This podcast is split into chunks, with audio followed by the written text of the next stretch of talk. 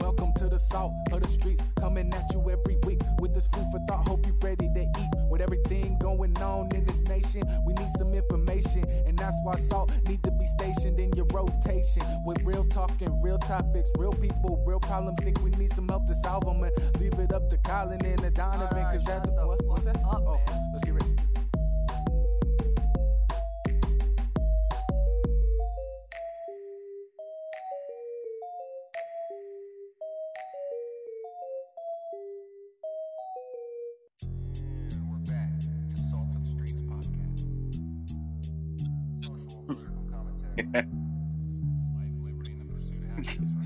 Sorry, I, I- forgot I, I'm putting myself on mute so I don't get a whole lot of uh, feedback.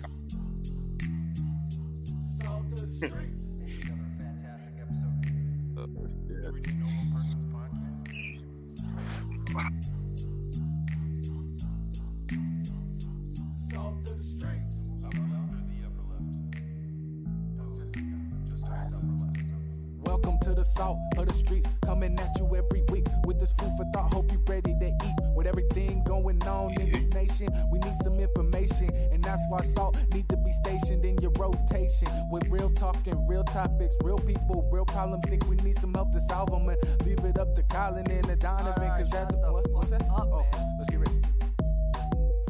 And just like a red, white, and blue phoenix rising from the ashes of political bipartisanship, this is Salt of the Streets.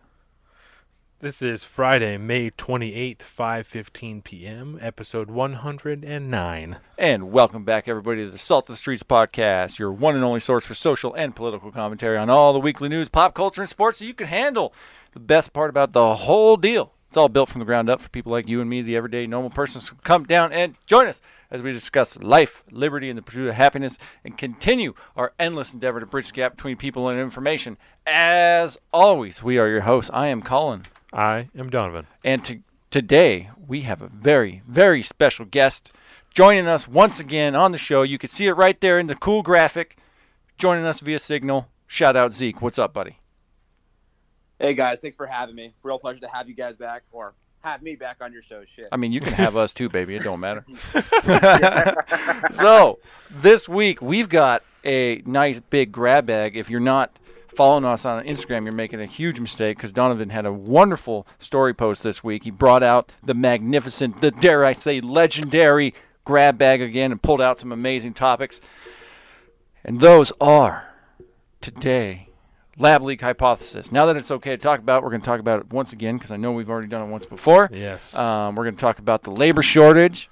It's been. We're going to be talking about uh, now that it's one year past the George Floyd. We're going to be getting into some hot takes from Zeke on uh, some of those occasions and stuff that we've been right. talking about. Goddamn. right.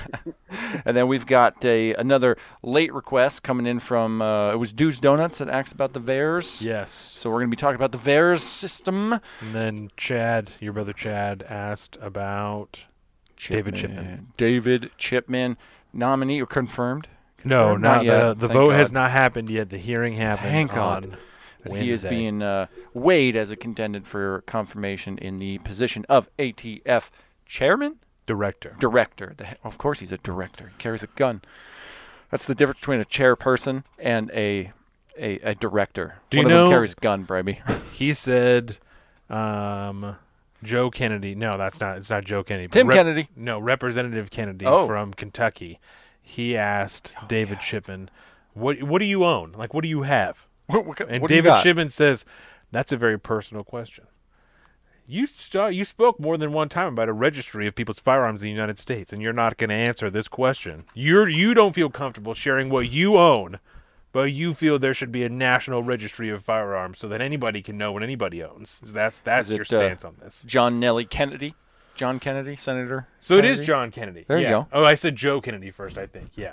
John, Joe. I mean, they're all basically the same type of Kennedy, right? I don't think that he's he's unrelated to the Kennedys of of uh, Massachusetts. Oh well, that's good to hear. Yeah. Oh man. So, Zeke, before we get into any and all of that, you've been you've been gone for a while. How you been, man? Yeah, man, it's uh, it's been it's been a whole ass year since I've uh since I've been stateside. It's been it's a little bit of a trip, man. Um, It's been a year. being home right now, yeah, being home in my own home in my own bed. It's uh, it's it's definitely a trip compared How- to, to where I was and what I was doing, and Oh yeah. yeah. How long it have was, you been actually home in your house? uh, less than forty eight hours. Holy crap! Do we feel privileged? Yeah, make sure that you thank your wife for us for allowing us to take this much of your time after you've been away from her and your child for a year. oh no, there was there was definitely some give and take there. Trust me. Oh man, I feel so terrible. Oh well, what? Uh, yeah, we don't need to shout out your wife. You know, we don't want to blow her spot up, but you know, tell your wife that we're super, super appreciative of that because Well, you, by all rights, she deserves you unimpeded for as long she, as she, she deserves all the weed she wants. She- There- that there you go. only thing she asked for. oh, that's great. Oh, and I think so. Man, I can't believe it. So obviously, because when we talked to you last time, you were getting ready to head out. Um, so I'm wondering. There was a question there. There was, and it was right on the tip of my tongue. Um, yeah, just maybe tell us what you are capable of telling us, because I know we understand. You know, we talked about it before. Like, you know, there's a lot of stuff you can't really talk about, but you know, just Some secret squirrel stuff. yeah, because you're a secret Yeah, agent, I mean- and we all know that. So Not necessarily secret squirrel stuff. It's just, uh, just I don't know, some, some things that were like, you know, I heard stories about, but I wasn't really sure um, were occurrences. Um, like I Oh, said, yeah. like I told you, Colin, I'll probably tell, tell you those kind of things offline or something. oh hell yeah, Hell but yeah. um, as far as uh, stuff that I am I'm, I am capable of talking about, um, uh, when I was in Jebel Ali, right, I was doing uh, sentry stuff, just uh, like security type. while security personnel uh, type, making sure people aren't bringing in contraband or uh, banned items onto our installation.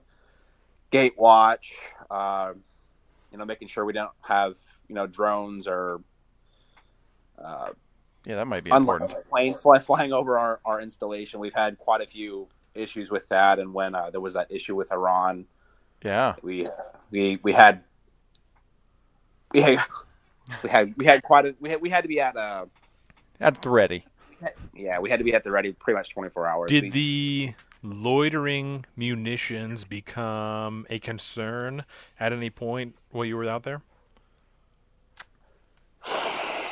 No I'm talking not- about the drones that there. If, if, if you may know anybody who's listening that doesn't know these, it's new-ish. You know, like Mhm. the coverage has definitely been new, or at least the big coverage of these loitering munitions, drones, unmanned vehicles. Obviously, that instead of deploying a missile, They just hang out. they are a missile themselves, and they can sit and float and wait, and then just oh boy. just drop okay all right Oh, boy. yeah, yeah. That's- so here here's the wild thing about that, and I've I've had a lot of talks with my leadership about that, and it's quite frankly it's out of their hands per se, but um, we don't have a, a SOFA agreement right with with UAE, which basically means if we're gonna fire uh, like any weapons at anything, we have to hit our target. You know, Oh, you know the, the the four basic firearm safety rules. Well, there's also a fifth unspoken one: is it's know what's beyond your target. Yeah. So if yeah, I fire, downwind? And, uh, yeah, if I fire and I miss that drone and uh, I kill like a UAE citizen, guess what? yeah. Oh yeah. Uh, they're they're gonna take me on that speedboat and get me into neutral waters as fast as fucking possible. That that's I like no, that. That's, That's, no, the that's answer, though. It's like, even a nope, he screwed up. Get him out. Get him stateside, quick. yeah, pretty much. Oh man, that's But, uh, wild.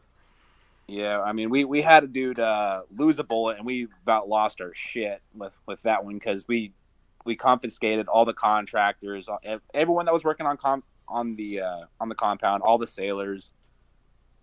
I mean, it was it was a whole thing. We still couldn't find. Uh, I believe it was an, an M9 bullet that we couldn't find, Mhm. but that yeah, like one single thing of ammunition, and it just the entire compound shut down. Forty eight hours. We could not find that shit.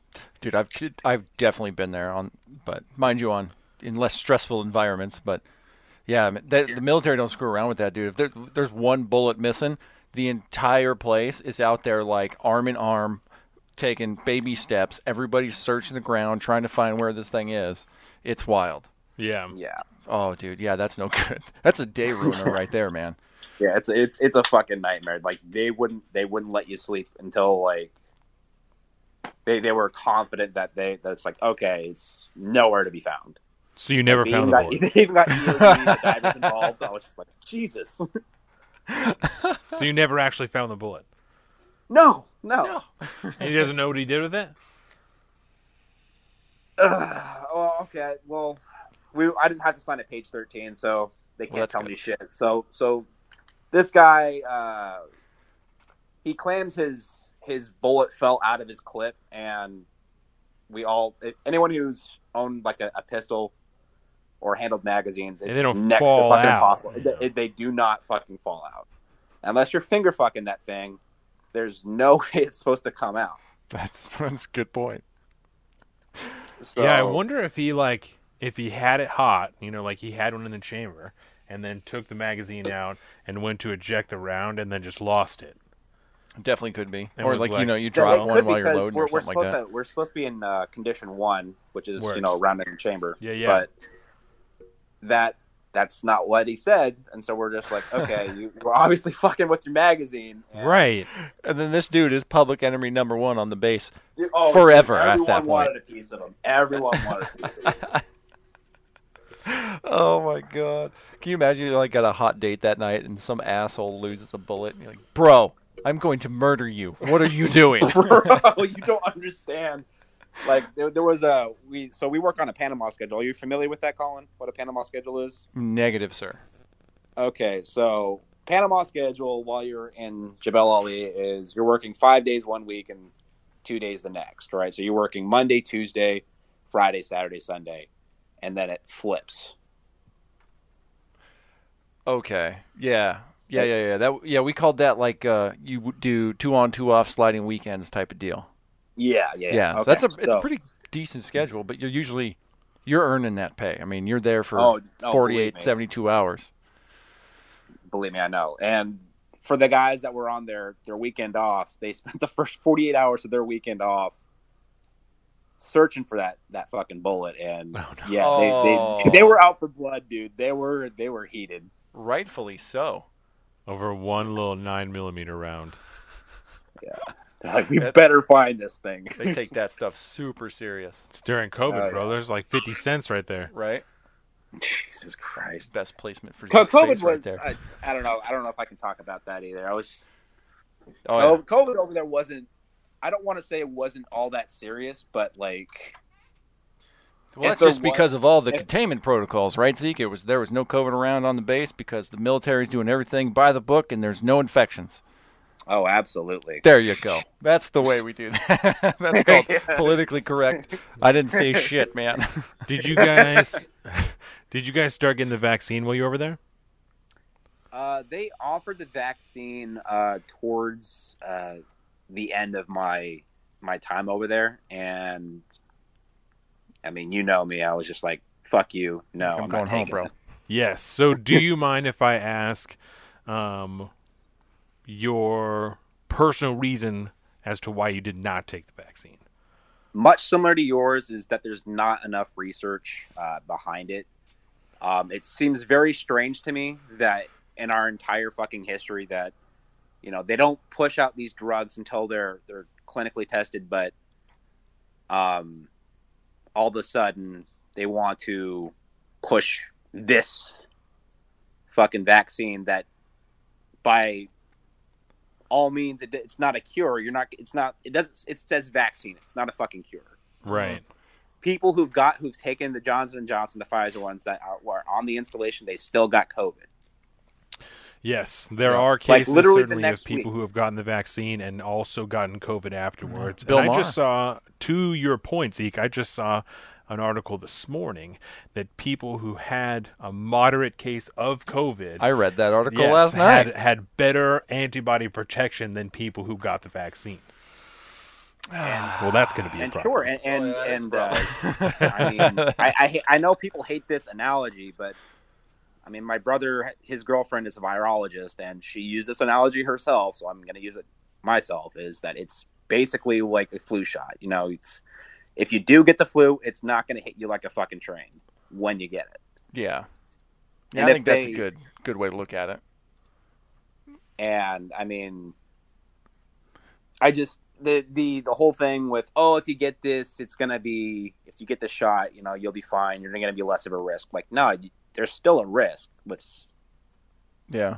let, let's let's not put that out there. That's just not true. But Right. Yeah, hundred percent. Yeah, now now thankfully enough people have taken it over a long enough period of time that the argument against that is getting very very small. I mean, it it absolutely appears to be lessening the severity of the infection if you get reinfected, which is a good thing. It's like you said before, it's very similar to how the, the flu vaccine works. You may Right. you may still catch the flu, but it, you're probably going to have a lot less severe case of it than if you didn't. It also makes you far less likely to shed the virus if you have it, to Uh-huh. give it to somebody else. Um, there was something else that I was going to say. It seems to, so far, it seems to protect against the variants, and that was like a big concern. concern That was a big one. You know, Yep, um, yep. there's more and more things have come out that blew those previous skepticism before of like, oh, we don't know if you can still do this. You know, if you even if you get the vaccine, we don't know. You know, We don't know if we want to give you some of them freedoms back yet. Right. And so now, now that we've seen these things, it almost seems like the choice really is like, do you want to get it as bad or do you want it to be like a little bit and not as bad? You know? And if you want it to be not as bad, then get the the vaccine. Get the vaccine. Make sure you're living a healthy lifestyle, taking all your supplements, and you know, right. being because being even if you get it, even if you get the vaccine, you can still get COVID afterwards. Yeah. You know, but it's a minute portion of the population that gets COVID twice. yeah, there is right? Like it's it's still very, small. very few people that get COVID twice. right, but I mean the the the pushback, and I'm I'm sure that you understand this is Yes. that uh, I like. I would still opt to not take it given those circumstances, just because it's not a Certainly, long-term proven a thousand percent. Not even FDA vaccination. approved. No, Not at all. So, like you said in the earlier podcast, I was I think it was last last podcast. Is you get fucking blood cancer or whatever, you you can get some you can get some unknown disease, and they're not gonna you know accept the blame for it. no, Or no one's you guys- Have responsible. You guys watched? At that and point, it's personal watched, uh, responsibility. It's oh well, you Yeah. you got the vaccine, and so this you ran the risk of getting this when you chose to get the vaccine. Bitch, you made me. you said if I wanted to go to Mexico, I had to get the vaccine. Or if I had to go to work, I had to take the vaccine. If I Oh, wanted to bro. keep my job, yeah. Paul was asking about that. Casey was asking about that. They're like, is this like is that legal? Can you do that? I'm like, I, I don't know. I honestly don't, don't know know. at this point because some last some- year HIPAA protection still mattered, but now Yes. uh, apparently, if you go to Costco or not Costco, but if you go to Safeway, they can just ask you if you're vaccinated or not, which seems really weird. Oh, really? I don't. I'm. That's just. I Oh. just picked a store. I know, Okay. but there's Oh, yeah, nothing yeah, yeah. to stop any of these stores from asking you whether or not you're vaccinated. The federal government and the state government have not said you can't ask. They're saying it's up to you, and we're not going to tell you to ask. So there's nothing to stop them from doing that. I'm using that though. If I get if I get asked, I'll be like, I'm pretty sure that's a HIPAA violation. And you should probably ask your boss. Casey was asking me that. I was like, I don't know. I Yeah. I genuinely don't know because I think so, but apparently you can do it. You know, I don't know when that became okay Hmm. Yeah. to violate HIPAA laws because Well, we want to know what you've chosen to do with yourself. Yeah, because HIPAA laws might actually be more like geared towards doctors and medical professionals themselves not being able to release that. But I wonder if it, you know, if you are asked, I, I, I don't know. believe that it It's- also I- I covers honestly, your it right just to. it, it's none of your goddamn business. exactly. Straightforward. Like I- unless you're my doctor or it's like I'm going to a medical physician or some shit, right. it's none of your fucking business. And that's what I've said specifically about going to stores and stuff. Like, if I'm not going in to buy anything, if I'm not buying tobacco, if I'm not buying alcohol, I shouldn't need to share any personal information at all Yeah.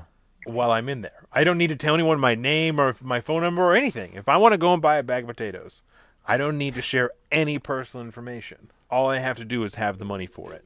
Yep. You know, And a proprietor can refuse service to anybody for any reason.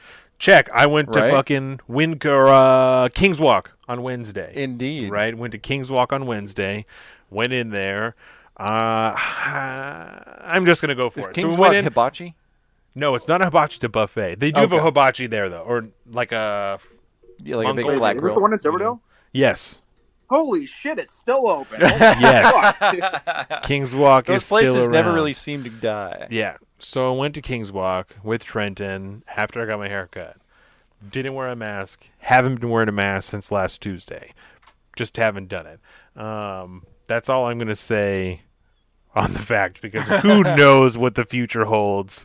Um, but I wasn't wearing a mask. Neither was Trenton. We got to the front, and the guy was like, mask, mask, mask. And I was like, I mean, I haven't been wearing one. And he just slid two masks underneath the divider. And then when you're there, when you're getting food, you have to wear a mask and you have to wear gloves. And I don't care because I, I've said this a thousand times, even last episode. My issue has always been the governmental aspect. Mm-hmm. If I would this say is for buffets, I feel like that should probably just be forever for if now on. this is how you're operating your private business, if I want to eat at King's Walk, that's what I need to do to eat at King's Walk. I need to wear gloves and wear a mask. So while we're sitting there, there is a family, like three or four adults and four children. The woman is a total bitch to the worker there, um, trying, like, almost like she's trying to make it seem like the woman who works at King's Walk can't understand her because she's Asian. Even though that's not the case, it's just that it's a fucking buffet and she's standing here and the the customer, potential customer, is throwing out all these numbers. Like she's like, I have one nine year old, one 12 year old, one 13 year old, and one this. And so the woman, the worker is like, so how many people do you need to pay for? Like when, and she's like, she's talking to her like she's stupid. And then she goes to pay, and the woman who's working there says, "Well, you guys have to uh, like put masks on, you know, if you're going to go in." And the potential customer's like, "No, we're fully vaccinated." Probably not. right? if you're taking just that stand, total, total Just saying. prejudgment. Yeah, I have no way of knowing that, uh, but probably not. And so that's like my favorite thing ever. She's like, "We're fully vaccinated," and the woman who's working there is like, "That's fine. Like, it's it's still the policy. Like, you have to have a mask on. You have to have your gloves on." And she said, "Then we're not gonna eat here." And she fucking takes her card back and she turns around. She said, "And you're not getting our money." and, and the woman working there said, "Bye." and that's Well, the that's first time I've seen someone like cause a problem and been asked to wear a mask. I've seen a bunch of people try not to wear a mask like before the mandate got repealed and specifically at Costco the people there just handing the mask at the workers. Like I'm not even going to ask you about it. Just take the mask and you can go inside. Um, but this woman yeah had like a genuine issue with that. Like then you're not getting our money. Like well there's three dozen people in here anyway so i don't really give a shit. Yeah. Like, take your eight your eight person family get the fuck out. It was very Fuck you, interesting. Karen. Karen, alert. yeah Karen. it was a Oh, weird deal i people at least have not seen it before Suck, man. People suck. They're It's so fucking wild. It's yeah, that's disgusting. I mean, just I don't want to say that sounds like a King's Walk problem, but it seems definitely like a buffet problem. yes I mean, I'm not gonna I'm not stereotyping people that go to buffets, but it's kind of like I I would expect something like that at Walmart. I would expect something like that at at a buffet. i will tell you that i was wearing a very similar outfit to what i'm wearing right now Mm-hmm. and i felt like the classiest person so i was wearing this sweatshirt actually this swell blended sweatshirt Well, that swell blended sweatshirt is fire. very classy. And I Fire, was wearing fire, fire. shorts. Gotta call and the like fire a- department. Just a regular T-shirt. and I was like, I'm very classy here today. Yeah, That's like my favorite thing. I ate my chicken wings with my pinky out. It was like fancy. Chicken wings at King's Walk. Were they teriyaki? No, they're just like a Just fried chicken. like a garlicky type of chicken Oh, wing, yeah, yeah. you know, like a garlicky batter. It was very good, delicious. because that's like a thing, right? It's been a while since I went to a like a Chinese buffet, but like there's always like the American section, right, where they have like buffalo have wings pizza at and like Walk. pizza. That's Yeah, that's legit. Yeah. Have you ever had King's Walk pizza? Fuck no, absolutely trust it, no. not. That's not why I'm there. Zeke, you go to the buffet? Uh, King's Walk, dude, that was my bread and butter. Oh yeah, there you go. This guy would probably spend two hours there just smacking.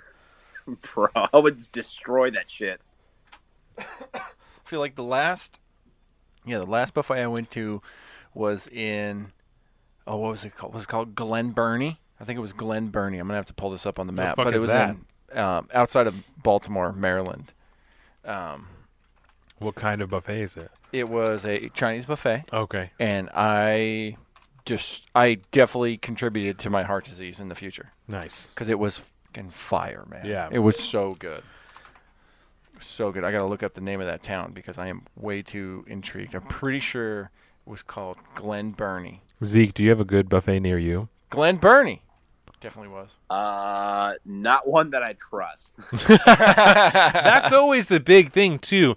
Of Like, yeah, there's a buffet down the road, but I would never eat there. You know, Oh yeah, It's- I mean, it's hard like, to we, we, find we had a we had a, a big old bust with like uh, like Chinese workers being like funneled from New York to work over there for like slave wages and shit. I Oh, was no. like, word, okay, I'm good.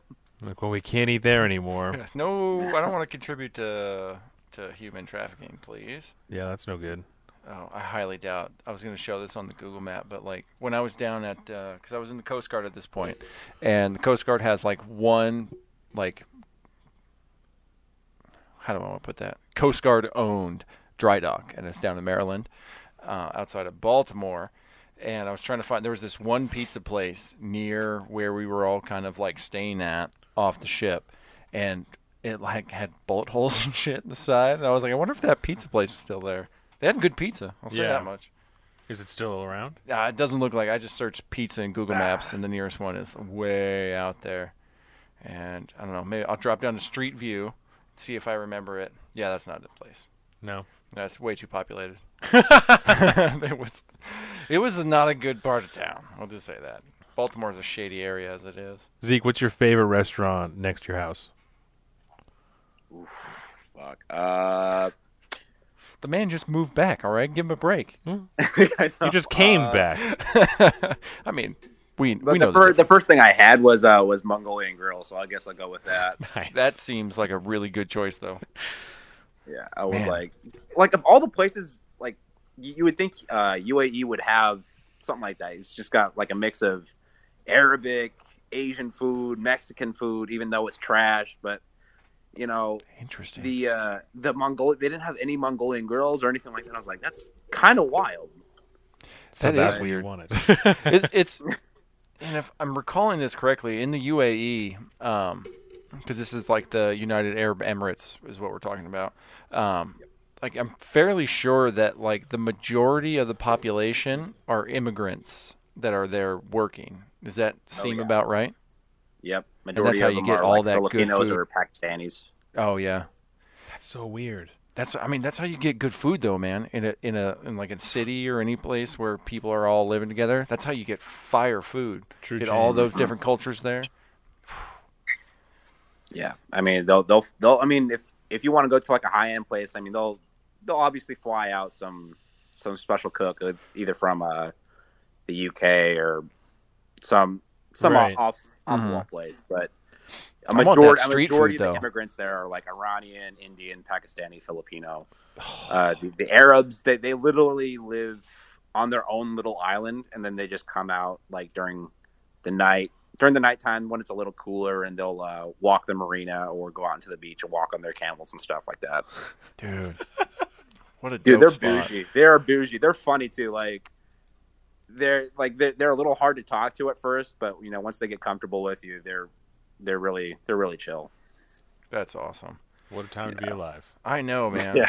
I mean, what an experience too. I know, you know, you don't want to talk about too much of it, but I mean, just like the overall experience of living in in the UAE for a year of your life as a human being. Like the rest of your life, that's not going to go away. You did that.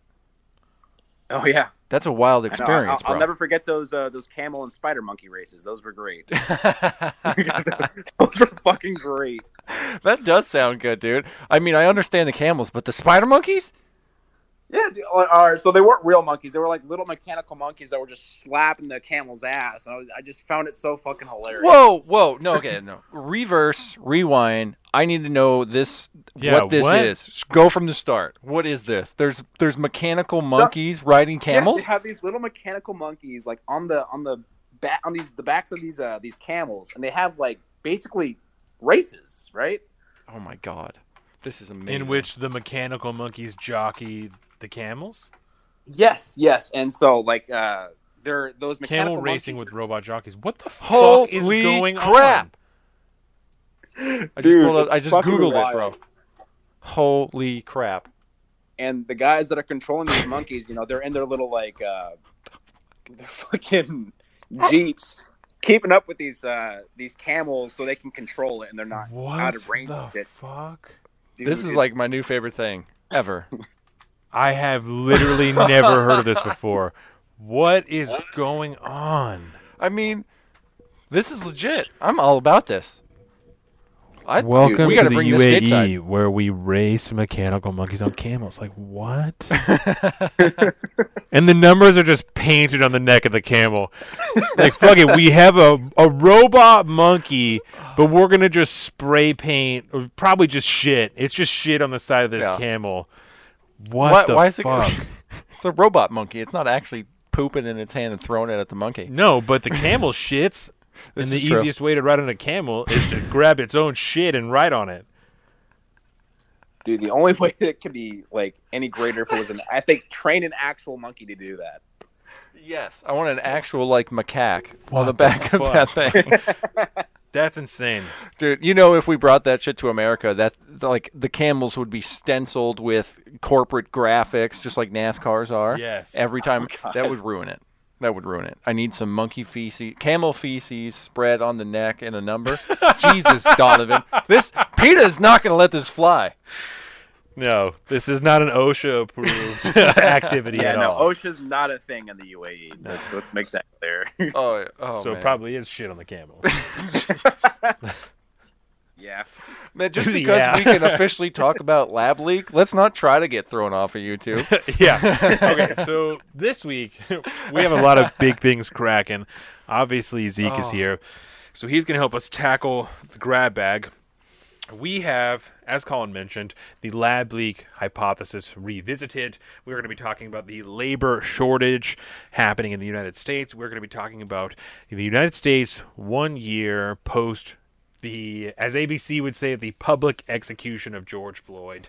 We're going to be talking about, uh, in that vein, some hot takes and had on some things we said last week. We're going to be talking about VAERS, as Colin said, the vaccine adverse effects Reporting registration system? reporting Registration. system, something to that effect, and David Chipman. I believe that is all the things. Yes. There's one thing I want to ask you guys about before we start, and it was Dakota Meyer, right? It was the thing that we were talking about before the pre-show. Mhm. Um, Zeke is not on social media, so he probably has even less idea of this than you do. Okay. But I will Start with Zeke.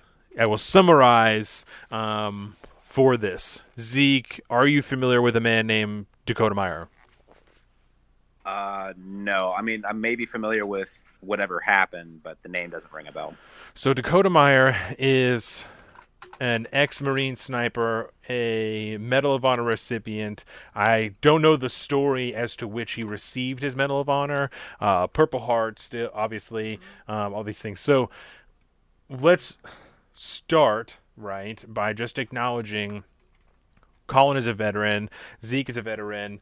Um, we have spoken to no end of our respect for the United States military. So I just want to cut that off right there before it turns into a oh you know you're disrespecting somebody who has a medal of honor and not that either of you two would say that but for comments for five years from now when people try and cancel us all There these things i'm telling you right now Got a lot of faith in the system lasting that we long. we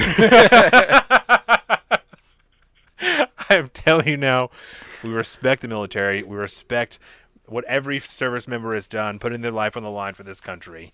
So we're just going to cut that out right there. Dakota Meyer, as I said, is a Medal of Honor recipient who earlier this week did a sub two minute Instagram live in which he talked about what he called Instagram operators, people who are on Instagram wearing uh, kit, you know, like plate carriers and and nods, night vision goggles, and uh, you know all these things that are doing drills. They're running around. He, Dakota Meyer, said that this bothers him because these people are pretending to be what Tim Kennedy and Marcus Luttrell really were. That it's Halloween for them. They're pretending, and that if they were real, then they would have raised their hand and you know for the call, right? They would have answered the call, and excuse me. So, you know, all you're ever going to be is just just a bunch of larpers, right? There was immense backlash to this from what I probably is easily easiest described as the new 2A community. This oh, is Oh, yeah. the post NRA 2A community of people like everyone at T Rex Arms, Garand Thumb, like these types of people, inter, uh, you know, YouTube celebrities almost, Yeah. um, that are gun influencers, they're content creators that are excellent role models in my opinion of what the two Second Amendment embodies, right? I like how you put that. The post NRA 2A crowd, because there is a, you know, we're all 2A supporters. Um, I don't want to speak for you, Zeke, but like, it's we don't need the NRA. I don't, I don't, I don't need them to Right. back us. I mean, this is our God-given right. This is what we do. This is definitely a new crowd of folks on the block. Yes.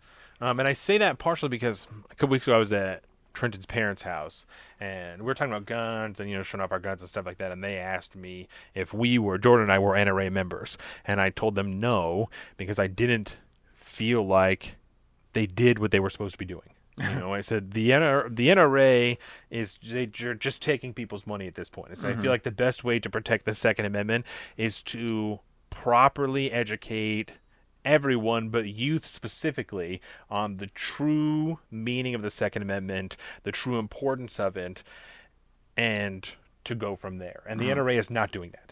Yeah. You know, so there's no point in me giving them money if they're not doing what I think is the best way to preserve the Second Amendment. Word. You know, Yeah, yeah. Um, so, Dakota Meyer. So, Yes, and so Dakota Meyer.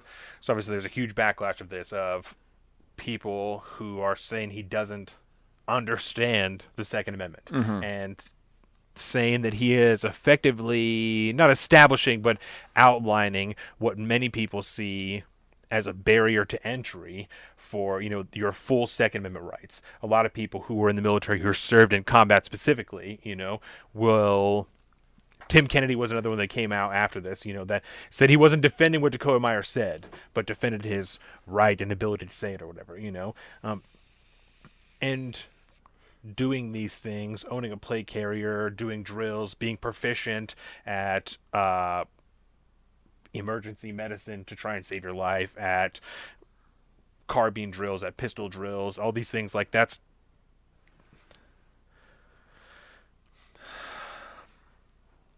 these things are not exclusive to people who serve in the military, mm-hmm. and you don't have to be an agent of the government to have a right to these things.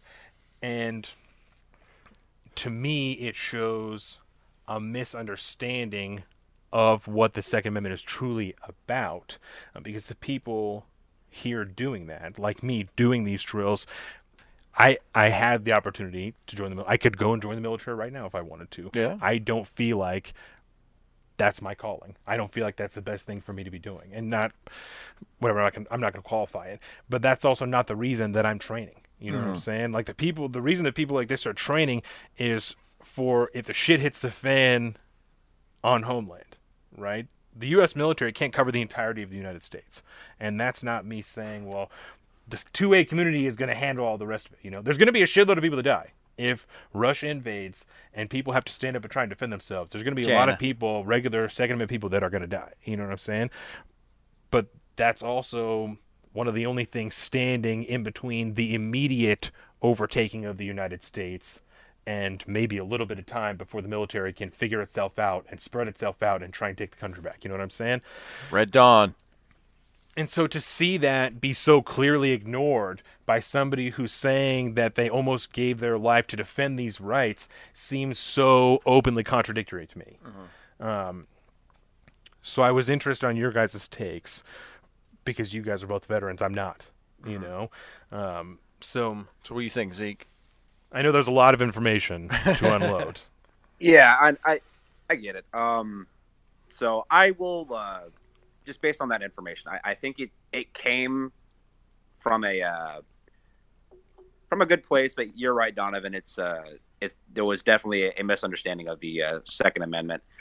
Uh, as a just speaking for myself, I find it very encouraging that uh, citizens are taking time to you know educate themselves on on firearm safety uh, you know running drills wearing you know wearing these plates running around on this shit. That that's that's fine. That's that's very encouraging to me.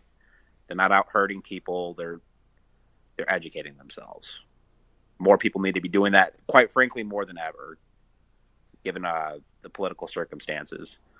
Yeah. um he i mean he he has a right to his opinion but um if we're talking constitutionality like everyone has a right right to it like i i like the old definition of the second amendment which is like you're allowed to have a fucking cannon at your house if you want to fucking have it The Yeah, true you- definition. like- yeah the well the true definition like yeah. you can you can have what the fuck ever you want to protect like whatever you feel you need to protect protect you protect your house or your property or whatever That makes sense. but i mean And Tim Kennedy came I'm- out last night and yesterday and did a live, maybe like five minutes, right, to address the things that Dakota Meyer said. And he said in his live that he wasn't defending what Dakota Meyer said, but was defending his right to say it, right? And so he starts talking about the view that Dakota Meyer sees the world through.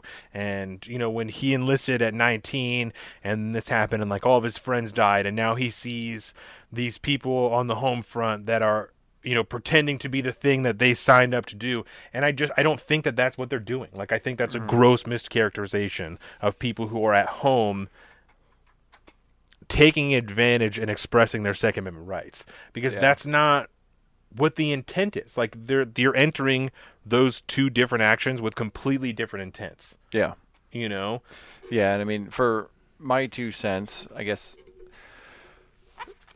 Dakota Meyer has absolutely every right to have that and hold that opinion and, and argue for it and do all that stuff. And I I have the right to respectfully disagree with him. I happen to think that he's probably got a just a misunderstanding of why people are doing that. It's not you know people aren't doing it because you know the Call of Duty craze is on and they all want to be you know they they're not doing it because they all want to be you know on spec ops and in the seals and and running these missions and all that. That's not why people are doing these things. I'm sure there's some obviously that are just getting into it for for the kicks if you will because Right. we'd be lying if we said there wasn't an aspect of fun that comes with Well, it certainly. obviously but it's probably just a misunderstanding of why people are doing that kind of thing and and frankly I mean, due to the fact that he is as decorated as he is, he's probably divorced enough from the fact that like like I don't think he would be capable of understanding why people are doing that. right You know, and there's the the whole concept of you know, he's got he's got the uh, he's got the weight of his friends on him yeah. You know that that he's carrying forward. And it, you know there, that's that's a form of bias at, at the end of the day you know. And it's not it's not undeserved and it's not you know it's not uh, it's not wrong to feel the way he feels. But he's also not a civilian. Right. And he, he will never be able to go back to that.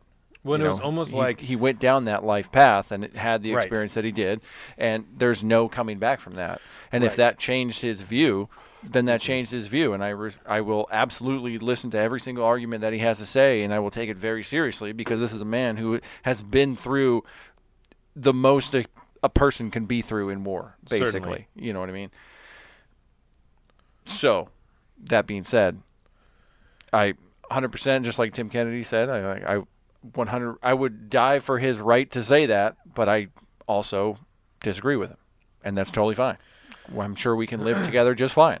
And I think that you're right. It it seems like because of his service and because that's the prism and the environment in which he did those things, in which he wore a play carrier and used a firearm and did these things, that's the only optic, the only view that he can see it through. You mm-hmm. know, and like I said, those are two completely different intentions. Yeah. You know, joining the military to do these things and buying these things to defend yourself, to make sure that you can defend your family. That if God forbid something happens at home, you know, like in the home front, you can try and do something about it, so you can try and hold your shit down. And just if the country falls apart, so Yeah. you can try and overthrow a tyrannical government should it exist. Like there is a difference, and I a thousand percent agree with it. Right? There's a difference between stolen valor and dressing up in kit and training like that, right? Oh, yeah. And it's not like everybody who dresses in kit pretends they were in the military. You know, they're not. The vast majority of them don't want to be in the military. Didn't want. Maybe not the vast majority. The vast. How do I put They didn't this, make the decision.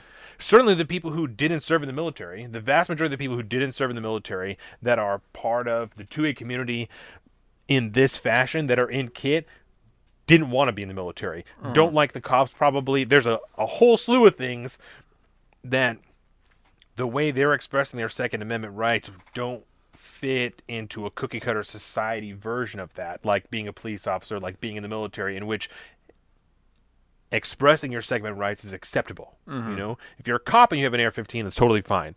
And if you're in the military and you have an M4, then it's totally fine. But if you're a civilian and you want to have that, then there's obviously something wrong. Something You wrong know? with you. Um, Zeke, And let me ask you this question. In what what paint me a picture that forms in your mind of a civilian of the United States in 1830 exercising and preserving their Second Amendment right. It's 1830. Shit. I mean, pick a pick a date back then. I don't know. All right. Well, all right. I mean, God, someone who's def- like exercising it. I someone who's openly carrying like to the drugstore with a rifle and shit. Like going to the drugstore, going to a, going to get groceries and shit. You know, minding their p's and q's, and What kind of what kind of weaponry are they packing? uh, probably a rifle. Yeah, like a rifle Prob- that is a muzzle Probably a loader, rifle probably. a pistol. Yeah. Um, you know, and the odds But- are they're probably, you know, being taught by their family how to like proficiently shoot so they can hunt and do things like that, absolutely. right? So And I mean, I don't see anyone fucking with this person because who wants to fuck with anyone with a weapon? yeah, like, oh, that's a- that's let's let's go point. pick on someone that's you know obviously defenseless because this guy's there's a chance I'm gonna die. There's a mortality rate higher if I go for this guy who has firearms. So the let's old go uh, an armed polite, an armed society is a polite society. Absolutely.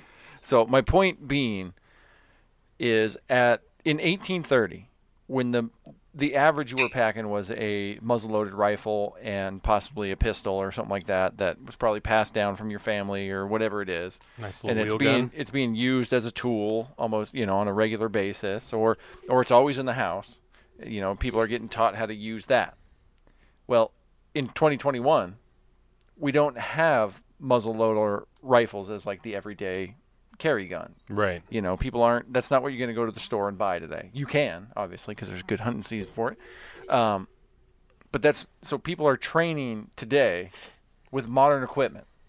What would be wrong with that? There's nothing wrong with that. You're still doing the same thing that people back in 1830 did except you're doing it with the modern equipment and due to the sophic- the sophistication of our weaponry at this point it requires a lot more in-depth training a lot more exercise and you know there's there's a lot more accessories that go with it Yeah. that can so but without without understanding that it would just look like a bunch of larpers. Yeah. You know what I mean? This is this it's not Ren Fair, but for Afghanistan. Okay, that's not what any any of these people are doing. Right. But I mean, did Zeke? Did you, when you were young, did you play war with your friends all the time. all the time, Don? Yeah. All yeah. the time. I mean, this is it's kind of a naturally occurring thing in our dare I say sex. You know, it's kind of a it's a thing that people have always done. It's what I did when I was a kid. I'm sure my dad did it when he was a kid. Like it's it's always kind of been there. And then when you become older, it, it actually becomes it it has a more utilitarian purpose, and you take it more seriously. And then all of a sudden, those skills transfer over into real life defending and and uh, what I don't know what the word carrying through with your Second Amendment right You remember So- K'NEX? K'NEX. Yes, maybe. Look up a picture of K'NEX real quick. Do you know what I'm talking about, Zeke? K'NEX? The toy? Uh, I, the, the, na- the name sounds familiar. yeah. So if you saw it, you know what I'm talking about. So me and my neighbor, I wasn't allowed to play with guns when I was a kid because my mom was like hugely anti-gun. I definitely Um, remember this. Yeah. And we used to make swords out of K'NEX, right? Oh, yeah, and then- yeah, dude, this was like the dopest thing. We would take Almost as good as Legos. these enormous Pixy Stix, right? Like the yard long pixie sticks, crush them, obviously, and then take the tubing of the pixie stick because the long ones are plastic and slide it over the K'NEX so they wouldn't break. and then just get the fuck after it with those things. Beat the crap out of Absolute each welts. Yeah. Oh man. Savagery. What about you, Zeke? Did you ever you pull out the play swords when you were a kid? That was a really yeah, bad that, way to that, phrase that was that. a that was a mistake on my on my parents' part. Back when I when, when we did karate, my mom gave us like uh, styrofoam nunchucks and styrofoam swords, and being in a family of like six, you know, with older brothers, that Immediately was regret that was a that. that was a good beating. Oh yeah. That's a good mom right there. That There- is. There was a point Well- at which me and my little brother, um, like our dad had kind of te- he was teaching us how to like work in the wood shop and like you know cut wood and like make things and stuff like that. So naturally, the first thing we made were like swords and shields Of course. out of two by fours, and then proceed to go out beat the living crap out of each other. Savagery. Oh, I miss those days. Life was so simple. So let's just stay in the vein of firearms, right? Okay. We'll just start with David Chipman. Ugh. This Ugh. this was a request from Chad, loyal listener. oh yeah, my listener. brother who I used to beat the crap out of with Yes, swords. exactly. Although he'd probably argue that he beat me. The very same. um, a veteran himself, Chad was also in the military, and Chad is very active on social media, and I can personally attest to. It's very much in the same vein that I was on this whole Dakota Meyer thing. Word. Um, we were right in line with it. So Because we're vibing together. Yeah. Okay. David Chipman. David Chipman, we talked a little bit about in the pre-show, is the current nominee Every for. time I look at his face, man, I'm sorry, I just laugh. It's really not good. It's he's got a terrible face. You want to smack it. Uh, yeah, Zeke, you're gonna have to go back to the video and, and look at his face if you haven't. So this picture, right, is one of the points that I want to address first. So David Chipman is the nominee for director of the ATF. Currently, he had his joint confirmation hearing on Wednesday with five other people, one of them being a federal judge nominee. Um, So weird. this picture right here, because it's one of the more first things that I want to address, because it's one of the things that I can't a thousand percent validate, right? In this hearing on Wednesday, David Chipman testified under oath, which to me in this case doesn't mean anything because he lied later on. So people saying, you know, oh, well, he was under oath, so like he would have perjured himself. Well, he did perjure himself later this afternoon. So that's really funny if you say that. And the only evidence that I've been able to find that this isn't a picture of David Chipman is, cites him saying that on Wednesday that this is not a picture of me. it's not an ATF agent. So it's really hard to use that as verification. And like I said in the pre-show, I had several articles last night, three I think, I mean, the scowl, bro. that all referenced this photograph and didn't have a correction at the bottom saying that this photograph wasn't of David Chipman. Interesting. Kind of begs the question, doesn't it? Right. So because this show is about the truth, I can neither confirm nor deny to a thousand percent certainty that this is a picture of David Chipman. However, this picture seems to depict David Chipman at the time that he was a special agent for the ATF standing in front of the charred and still burning remains of men, women, and children in the rubble of the Mount Carmel uh, complex compound that was run by David Koresh and the Branch Davidians. There During are Waco. in Waco. There are burning bodies in this photograph. Yeah, that's pretty rough, man. And if this photograph is legitimate and is of David Chipman, then it is, in my opinion, immediately disqualifying for him to have this job. The fact that anybody in federal service would take trophy photos with American citizens is beyond disgusting. And the fact that he is being used as the bastion and cornerstone of morality for the firearms policy in America is deeply disturbing to me.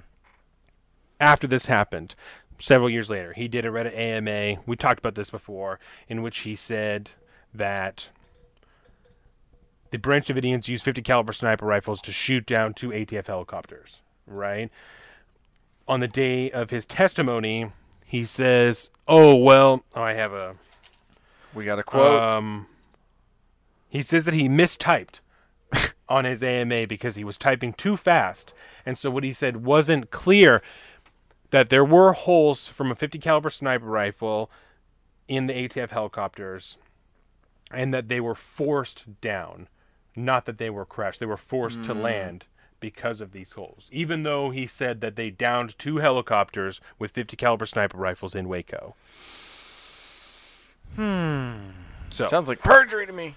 well, there was another time when he's when he's being asked about this by Senator Lee. Mike Lee. Yeah, and and he's trying to spin what he says and trying to spin what he says. Oh no, it's not this. It's a different statement that he said. Um, I can't remember what it is, but he's trying to spin it. He's trying to spin it. He's trying to spin it. Mike Lee is like, no way. So there's no, Not there is no here. way. He says that. He says there. You cannot convince me that that is the, what you meant. There is no way to read this sentence to take that from it. um, and I'll find that clip this week and I'll post it because I should have grabbed that one too. Um, it's it's a dark time, right? So he testified in this hearing. He's previously testified that the assault weapons ban didn't go far enough, right? The assault weapons ban is the 1994 assault weapons ban that we've talked about before. AR-15s, high capacity magazines, things like that. You could no longer buy them during that time period. Had a sunset clause of 10 years. It no longer is active. He has said Important to say it was never repealed. It just expired. it expires. Had a yeah had a had a moon uh moonlight clause. Is that what it's called? yeah, Moonlight Clause. I Yeah, think. yeah. Uh, ten years, so it no longer exists. He has argued and did argue on this day for an assault weapons ban, and then was asked to define assault weapons. I- and I have That was a good clip. I have a clip that I can send you. Oh, word. Um, Zeke, did you see that clip? Been making the rounds? I guess you're kind of not that on social media, but Uh, I believe I saw it, and uh, I, I'm glad you clarified that this guy was from Waco because that just makes me want to say, you know, fuck this guy even more. yeah, exactly, right? Mm-hmm. It's like I don't, I don't, I don't care if you were just a passerby standing by. You were sitting in the, you were the truck driver at Waco. If you're on the cusp of becoming the head of the ATF, you, we should be disqualified. That was a, that was a disqualifying participation trophy that you should get. And while this is sending, to, while this video is sending over to, you, I will say, talk about some other things, touch on some other things. Um, Dick Durbin said that David Chipman has done bipartisan work on common sense gun control.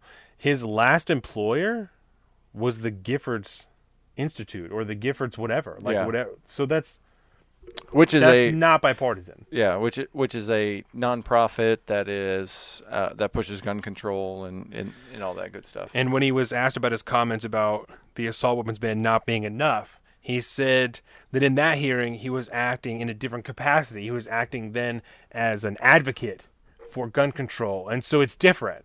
You know, I was acting in a different capacity then. I didn't really mean we don't it. Need I to was just worry doing my about what I job. then. What a piece of shit. Sorry. Um, that's all right. Hey, we don't have any incriminating messages. I think this is the best we're going to be able to do here, but I will pull this up That's fine. and we're going to play this, and hopefully Zeke can hear it. Congratulations. Do you believe in banning assault weapons? I do, sir. Okay. Define assault weapons. Um, assault weapons would be something that um, members of Congress would define. Well, how do you define it? You're going to be running the agency. Yeah. So pause that real quick. Z, can you hear this? Could you hear that Not at no, no. Ah, damn. Okay, I will. I'll send you the clip. Um, but in this clip, David Chipman is asked if he supports an assault weapons ban. He is then asked what the definition of assault weapon is, and he says, "Well, that would be up for Congress to define." Hmm. So you are saying you are in favor of banning something that you don't even have a definition for, right? He's pressed on this numerous times on during this hearing by Ted Cruz, Mike Lee, Kennedy, and at one point, I don't remember who he was being questioned by. He said the one instance in which the ATF defines an assault weapon is in a very specific program that is used within a certain vicinity of the southern border, in which a gun store within that proximity of the southern border sells an assault weapon, or assault rifle, which in this they have to. Let me start over, Uh, just so I don't cut mm-hmm. myself up. So this particular statute is used for when a gun store within a certain proximity of the southern border sells an ass- quote unquote assault rifle. They have to fill another form to let the government know, right? In this very specific instance is the only time the ATF has ever defined the term assault weapon, assault rifle. This is the only time. Interesting. It's existed for a while, which indicates to me it's not a very strong definition because no one has used it prior to today. But in this instant, David Chipman says that in this specific program, an assault rifle is defined as any rifle capable of using a detachable magazine with a caliber higher than 22. So, all of them? That is All semi-automatic upwards rifles? of 90% of the modern sporting rifles in America. that would mean my hunting rifle is, is an assault rifle at that point. detachable mag semi-automatic rifle. I'm sorry, Okay. he did say semi-automatic rifle. So I my bolt action is still safe. Yes, your bolt action is safe. I apologize. Let you can be very still go hunting. Don't worry. We're not coming after Any- your rights. Semi-automatic rifle capable of holding a detachable magazine with a caliber higher than 22. Zeke, I need a hot take. What do you want? What What do you think of that? Oh, any that- any oh, semi-automatic? there's no hot take on that. I'm all on board with that shit. Fuck you. I, I'm not doing that. It's like, there's no conversation to be had, dude. That's just a hard no. There's- Period. There's, there's no conversation. And when it comes to taking any guns away, you can fucking just fuck off. Thank you. I like this man. uh, do we do we want to keep rolling Yep, that keep one? going. All right. Hang on, Zeke. Senator, I think this is a good question. If I am um, confirmed as ATF director, um, I got 35 seconds left. Define it for me, would you please, sir? Um, What's an assault weapon? yeah, Senator, uh, um, the bill uh, to ban assault What- weapons is what is your dozens of definition of pages. There's no way I could define an assault weapon. You don't have any. You're going to run an a, this agency, and you don't have a definition of assault weapon. But I would be enforcing the definition that members Yeah, of but you're going Congress to be passed. issuing rules and regulations. I'll Which- just do whatever Which- the government which tells true, me to right? do. He does say, and I, don't- I know you couldn't hear that, Zeke, but he says, "Well, Senator, I would be enforcing the law that Congress sets out." Which is true, right? That is true. He is there to enforce the law. But if you're going to try and tell me that Congress is going to pass an assault weapons ban without first consulting the ATF director and what his classification of an assault weapon would be, because they're the ones to enforce that law, you got me fucked up. You cannot convince me of that. So not only does he say that he doesn't have a definition of an assault weapon, he can't come up with a, with a definition of an assault No, weapon. it's like 12 pages long, he said. dozens of pages long. He said Dozens of pages I couldn't come up with the definition of assault weapon, If I have to read, but we should ban them.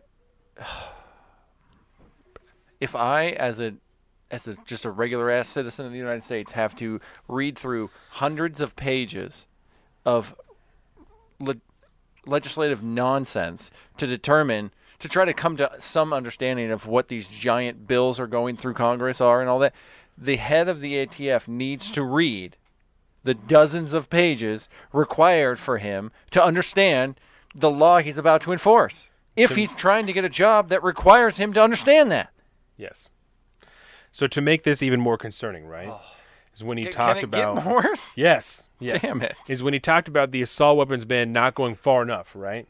He said it didn't go far enough because it didn't do anything about the amount of assault weapons that were still out on the streets. So he's a gun grabber. People still own.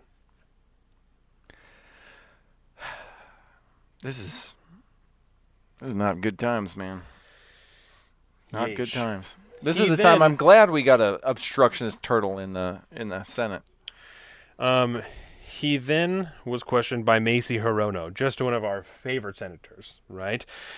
She's the one that changed the definition of uh, sexual preference So she single-handedly. also- she asked all these people there the same question of like, have you ever had allegations of you know sexual assault? Like, she, ever since the Kavanaugh thing happened, she Mm-hmm. Asked every single appointee the same set of questions to begin with, which is just such a fucking signal, virtue signal bullshit. I hate it so much.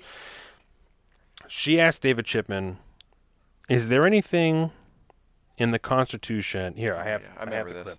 clip. Um, is there anything in the Constitution that would stop Congress from putting in place common sense gun control?"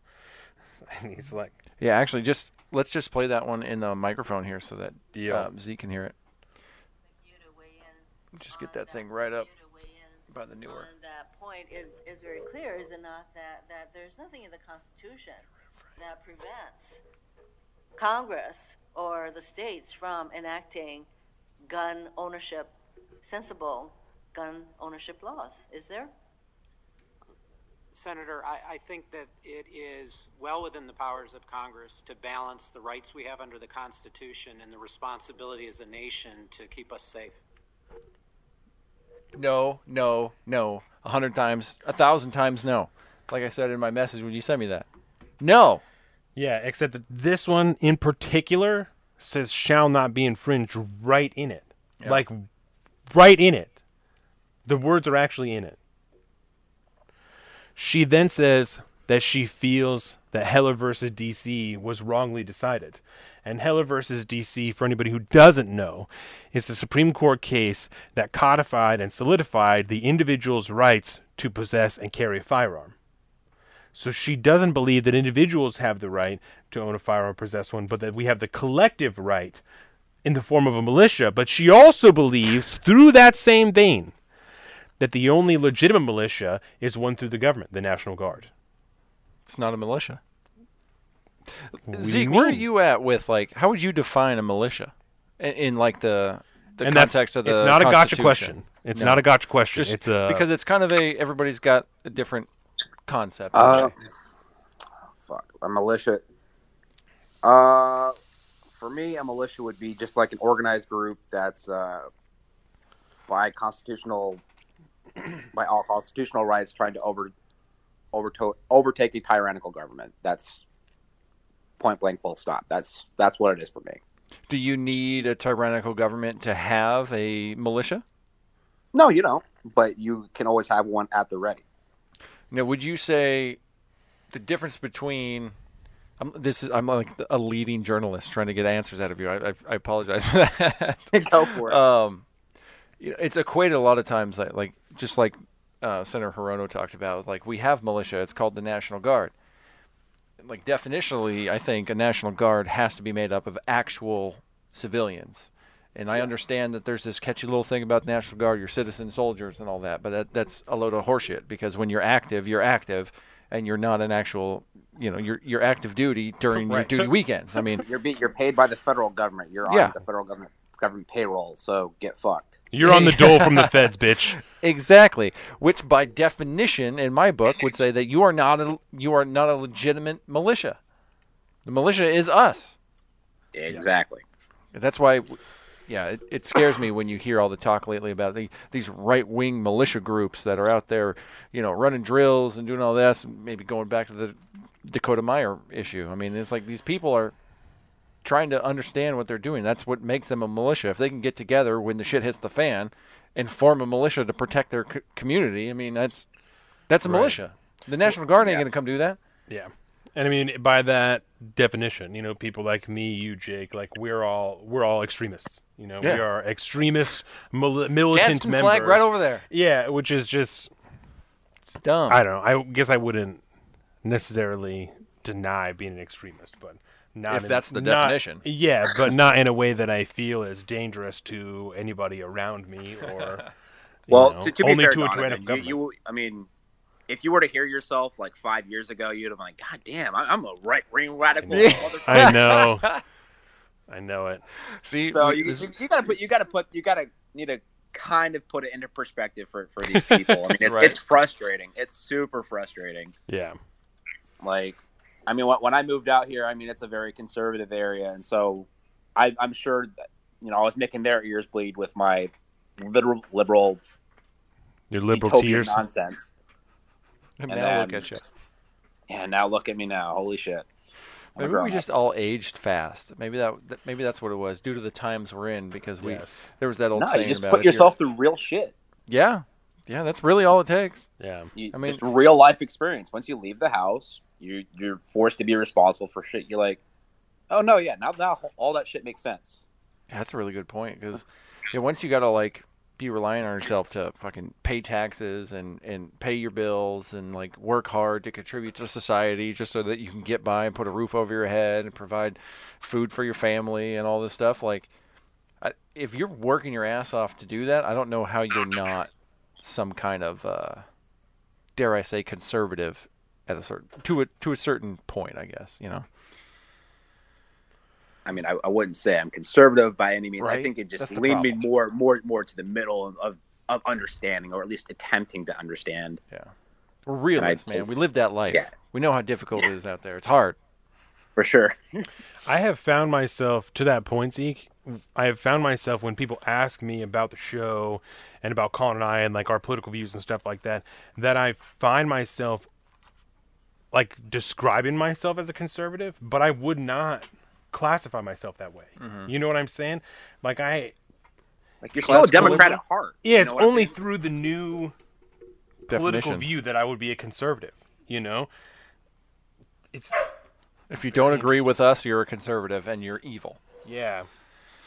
And, be, the- and most of the time it's because I tell people like, oh, Colin's like more conservative than I am, you know, and because that's true, like to an extent. But and they're like, oh, so you like you think you're a conservative? I'm like, no, not necessarily. Like, I, but Colin is slightly more conservative than I am. Like that's really what I'm saying. I'm not saying I'm a conservative, nor are you, but you're slightly more conservative than I am. Probably. And I don't even know if that's the case now.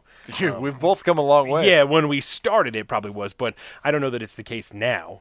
You know. So I mean, if, if you take people away from from social media and you put them in a room and you ask them how they feel about you know any given issue, whether it's abortion or wh- whatever, you'd find that they have some conservative aspects. It's only when they put themselves in this social media realm where they have to feel gratified, like, oh yeah, this this I, I'm I'm leaning towards this because this is what my my group leaned towards. Like, no, like Yeah. you, Yeah. you felt you felt a certain kind of way about this for a reason. yeah, All right, you don't you don't need gratification from from a from a group. yeah. Once you get put on that public stage, like people really get tribal and they they feel like they got to pick a team. Yeah. This is why I follow the Bridget Phetasy model. Just I'm politically homeless, and Did I'm you with the rest of those folks. Did you see that Krystal Ball and Saagar Enjeti are going to go solo onto their own venture? Thank God. They're leaving the hill. Thank God. Yeah. Because you watch Zeke, you ever watch Krystal Ball and Saagar and, and Enjeti on what what's the Yep, Rising? I Rising. sure do. Yeah, those guys are Yeah, so they announced today on, on their social media that they're starting their own news venture. Um, you know, I would assume it's going to be very rising esque, just Yeah. independently, which I think is a great thing. It might have less ads. Good God, the ads, right? the amount of fucking Fucking ads God. in the rising shows. Am I wrong? No, you're not wrong. 15 minute show, like or segments, you know, if you watch them on the YouTube, and two commercials. It's it's a commercial every five minutes. One, they hit you with a commercial, and then there's two seconds left of the show, and then it goes to another commercial before it starts the next clip. Yep, Like, what is going on? that's that's where we at. They got to be making stacks, though. Well, I if mean, they're they're working for the hill, ads. so I mean, if they work I for mean the, hill, I don't mean I don't mean Krystal and Saagar. Oh, I mean yeah. the Hill. Yeah, They got to be making stacks on ad money. yeah, they're gonna make way more money going independent. Oh fuck yeah! I love those guys. I would literally watch their show more if it wasn't for the ads. I will say that much. It's so much. tough. It's it's hard to watch. I've noticed that on like uh. Do you watch Tim Pool, Zeke? all the time, Yeah, my man. all the fucking time. It's funny because half the time I want to yell at him, and half the time I'm like, "Word, dude." Yeah, It just it just goes to show it. We're open, bro. We're homeless. Um, but like if you watch his show live, obviously there's no ads, right? Right. But if you catch it later, you get that those ads thrown in there. I hate like with Spotify. Do you um do you have a Spotify, Zeke? yes, and I, I it dri- I like watching Joe Rogan on, on Spotify, Yes. and I just recently started noticing there's like five five to ten minutes worth of ads before I have to actually listen to the podcast. I'm like, what the fuck is this? And Oh, then yeah. there's more in the middle. There's more in the middle Yeah, now. I'm like, like cut it out. Like you guys, this is stupid. It's fucking Spotify, bro. I So did at least the the ads in the beginning I don't mind that much because I just fast forward through each one and there's like five or six, Yeah. and then the show starts. But then when those halfway ads come in, I'm never ready for that shit. So I'm like always on the road and I can't pick up my phone and like go through. You're just oh, like, "Damn it." I hate it. I hate ads. That's why I cut the cable to begin with. So long. I was original. I want to plant my flag here. Okay, I was one of the original cord cutters back in the Yeah, day yeah. back when the only thing you had was like YouTube wasn't it wasn't even anything like it was now. Like it was, you know, Philip Franco was there, but it was all 15 to 30 minute shows, and it was just, you know, YouTubers low budget doing whatever they were doing, and then you had Netflix DVDs through the mail. Like that was my original cord cutting. And the was, man. shitty like wax sleeves. Yes, there was no there was no streaming Yeah. at all when I first started. I was an OG, bro. Still to this day, never pay for cable. That's right. Gangsta, gangsta. So Such an OG thing. I was so cheap, I didn't want to buy cable. Then I was like just morally against it. So the last thing I got to say about David Chipman, obviously I don't think that it should be confirmed. Yesterday, I took five minutes to write out an email to one of the senators, and then I copy and pasted it to the other one. I recommend everybody do that. Um, the Second Amendment is not just for you; it's for everybody. If you aren't a Second Amendment advocate, I still recommend that you do this. David Chipman, if there's even a chance that he took a trophy photo in front of the still burning corpses of American men, women, and children, he does not deserve to collect a federal salary. Or, in my opinion, any salary. um, Can we cancel him? Do we have that power? Cancel So- David Chipman. so that's it. I would, I would just, I would ask you guys, I would implore everyone to write your senator and ask them to vote no in the confirmation of David Chipman. He does not deserve that position, and terrible, terrible things are likely to happen if he gets in there. Man. Yeah, I really, really hope not. All right, so we are the the United Senate of the Salt of the Streets. Donovan, I think we know your vote. No. Zeke. No, fuck you. I feel like I'm watching Lincoln now. And a hard no, majority rules. We unanimous. You out, Chipman. So is your so is our time wasting our breath on you. You waste of space. Get Okay, out of the public so sphere. let's go. Let's go George Floyd next. Okay. Okay. So One year anniversary. the one year anniversary of George Floyd's death was Wednesday, I think. Yes. A lot of things have happened in the last year. We saw protests, rioting, destruction, some very healthy conversations, a lot of political canceling, a lot of Very virtue unhealthy signaling. conversations. We have seen no legitimate movement on a federal level on a police reform bill. We've seen a lot of local governments defund their police in different capacities. We've seen many of them refund their police in different capacities as crime has risen around the nation Skyrocketed. in some cases you can tie that to the rioting and stuff like that that happened over the summer and so it's likely to go back down over this year so long as the rioting does not continue um, derek chauvin's trial was just a few weeks ago he was found guilty of murder in the second in the Third. third degree manslaughter in the second degree and then something else in the second It was degree. murder two, three, and okay, that's what it manslaughter. was. Yes. Hmm. So we talked about that a little bit last week. Zeke, you had you said you had some takes on this. That's really I mean we talked a little bit about this a little bit pre-show. You know, Yeah. there is it would be hard to quantify all of the effects that George Floyd's death had on this nation because it this seemingly small event at the, and not to delegitimize or make insignificant the death of anybody because obviously anybody dying is a tragedy especially in the way that it happened Mm-hmm. but this seemingly small event kicked off a series of events that I don't think anybody could have predicted. Mm-hmm. Um, Before we get into that, I want to ask one question that just popped into my mind. Zeke, do you remember where you were I'm when just you kind heard of about that? at this point, so Where, where was I when the the George Floyd stuff was going on? Yeah, like, do you remember a moment where, like, did you watch the video of it when it first came out?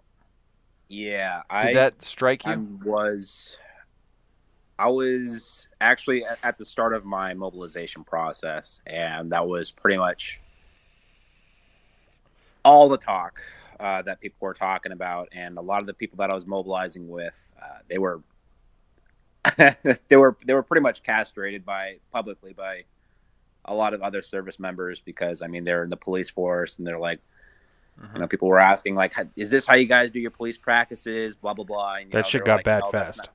yeah it got it got it got pretty nasty and um as usual um you know when things cool down and when you know evidence comes out you know people you know they they kind of change their tune a little bit but um I mean, it uh, I'll let stands you guys, out in I'll your let you mind. guys, I'll let you guys continue before before I, I get any further. But it Okay. was. So that was just I, kind I of know exactly where I was. do, do you do you remember Don like specifically where you were? Yeah, it's like the the So I old saying like I was you know I remember what I was doing when JFK got shot. I remember what I was doing when uh, 9/11 happened. Yes. Do you remember So- what you were doing when you found out about George Floyd? I remember initially seeing the video and like a little bit of time going by before it caught national attention. You know, not like weeks or anything, but like time went by before mm-hmm. I feel like the video itself went viral. And so when I first saw it, I didn't even watch it because I was like, "Fuck, this is like another person being killed with the police." You know, I'm not trying. I don't need to watch this video. Yeah. And then as the notoriety of it grew and it started to become more prominent, then I watched it just on my couch at home. You know, I remember watching it like, "This is particularly fucked up. Like, this does not make sense. I don't understand why anybody would conduct themselves this way. I don't get any of this. You know, I also." I don't know. I viewed shit so differently at that time. You know, even just like just over a year ago. Well, and that's Uh. that's fine because what I'm really driving at is that regardless of which way you know we kind of went post and you know after processing this and that and the other thing, it was like when it actually happened. Like I remember vividly where I was and what I what I did and what I did, you know, what I was doing. Like very very vividly, it stands out in my mind, and I, I was just curious if that looking at the i don't want to say the fallout. That's more of a negative connotation, but like you know what has transpired since then, like the year The past. effects. Like I still remember where I was. I mean, I was right. I was on the other side of that that wall right over there, and then like I I didn't have the dining table over there, so I like I like was up against the wall, just kind of leaned back, and then end of a long day. I saw all this stuff on Twitter. I was kind of catching up on social media afterwards, and I just sat down on the floor and I watched that video. And I just, I'm never gonna forget watching that video. And part of that might be knowing where we are today and looking back on it and be like, wow, that's that's what happened. And it just it really sticks out as a very particular moment in my in my head. And so I was just curious if you guys had that that experience at all. Not to that extent, but Mhm. I remember when it happened. I remember watching it. So Interesting. So anyway, sorry. I didn't mean to like derail things here, but No. so so like I said, I was really just kind of vamping. I don't, Right. I don't have anything specific Right. as to because there's no. There are things all over the country that you can point to that happened. You Oh, yeah. uh, we could sit here for three hours and highlight yeah. all of the things across the nation that changed because of George Floyd. There was a lot of really questionable shit that happened.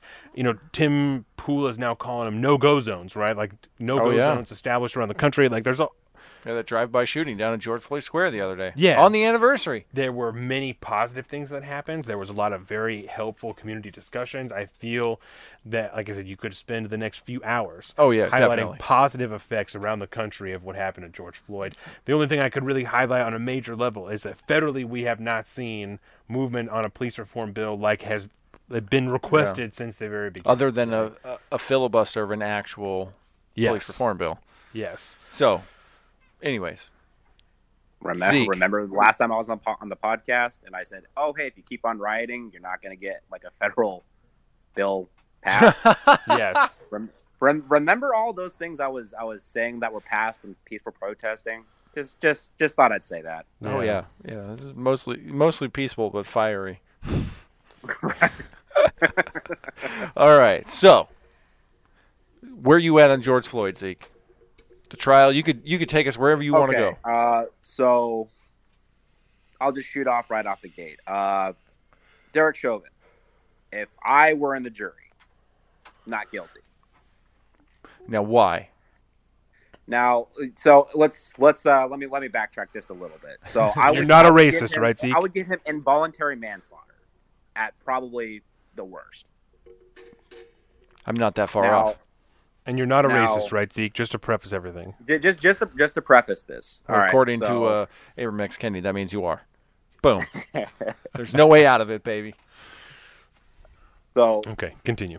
so I, if you're looking to the letter of the law and um, you know you're, you're looking at all the circumstantial evidence and if there's plausible evidence that you know this would have been the cause or you know whatever he was a he was on drugs if you watch the video the cop noticed he was asphyxiate uh, was is it exfis- asphyxiating i can't pronounce my words today Affix- as- Asphyxiating? asphyxiating. Asphyxiating. yeah Dude, you came to the wrong Right. podcast for that one.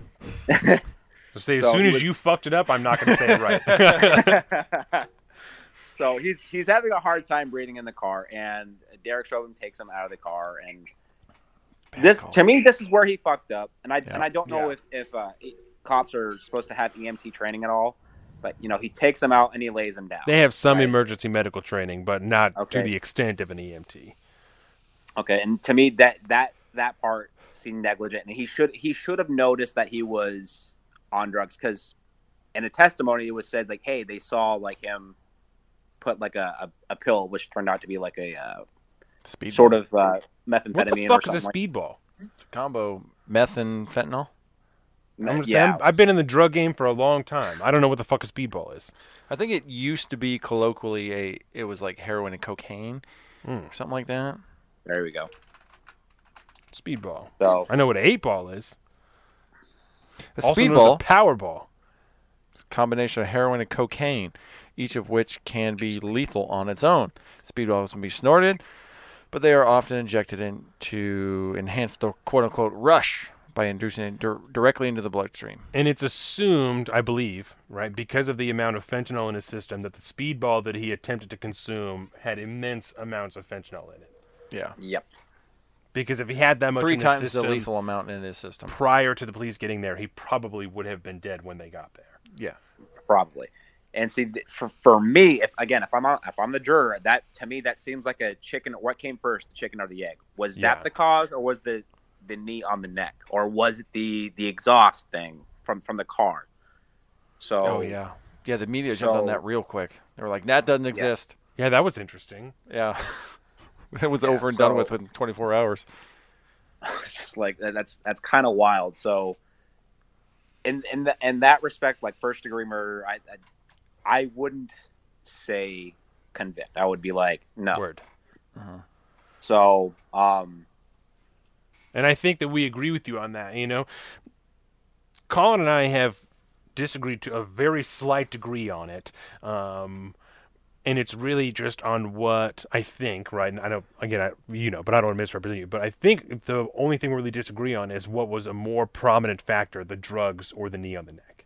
You know, um, I think that's the only thing that we I mean, even kind of disagree on. You know, kind of. and but like and my can't tilt is prove only it, that you can't prove it if it's not definitive, then Amen. you can't convict them.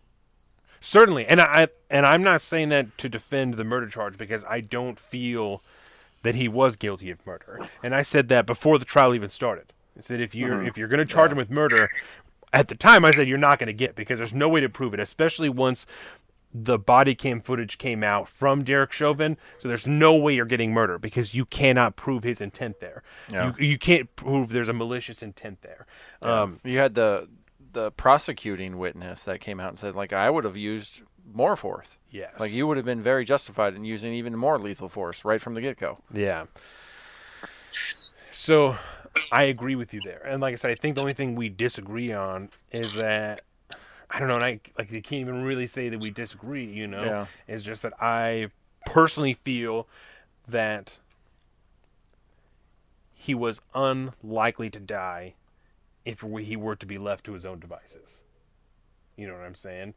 Mm. Less likely to die Less were he to be left to his own devices.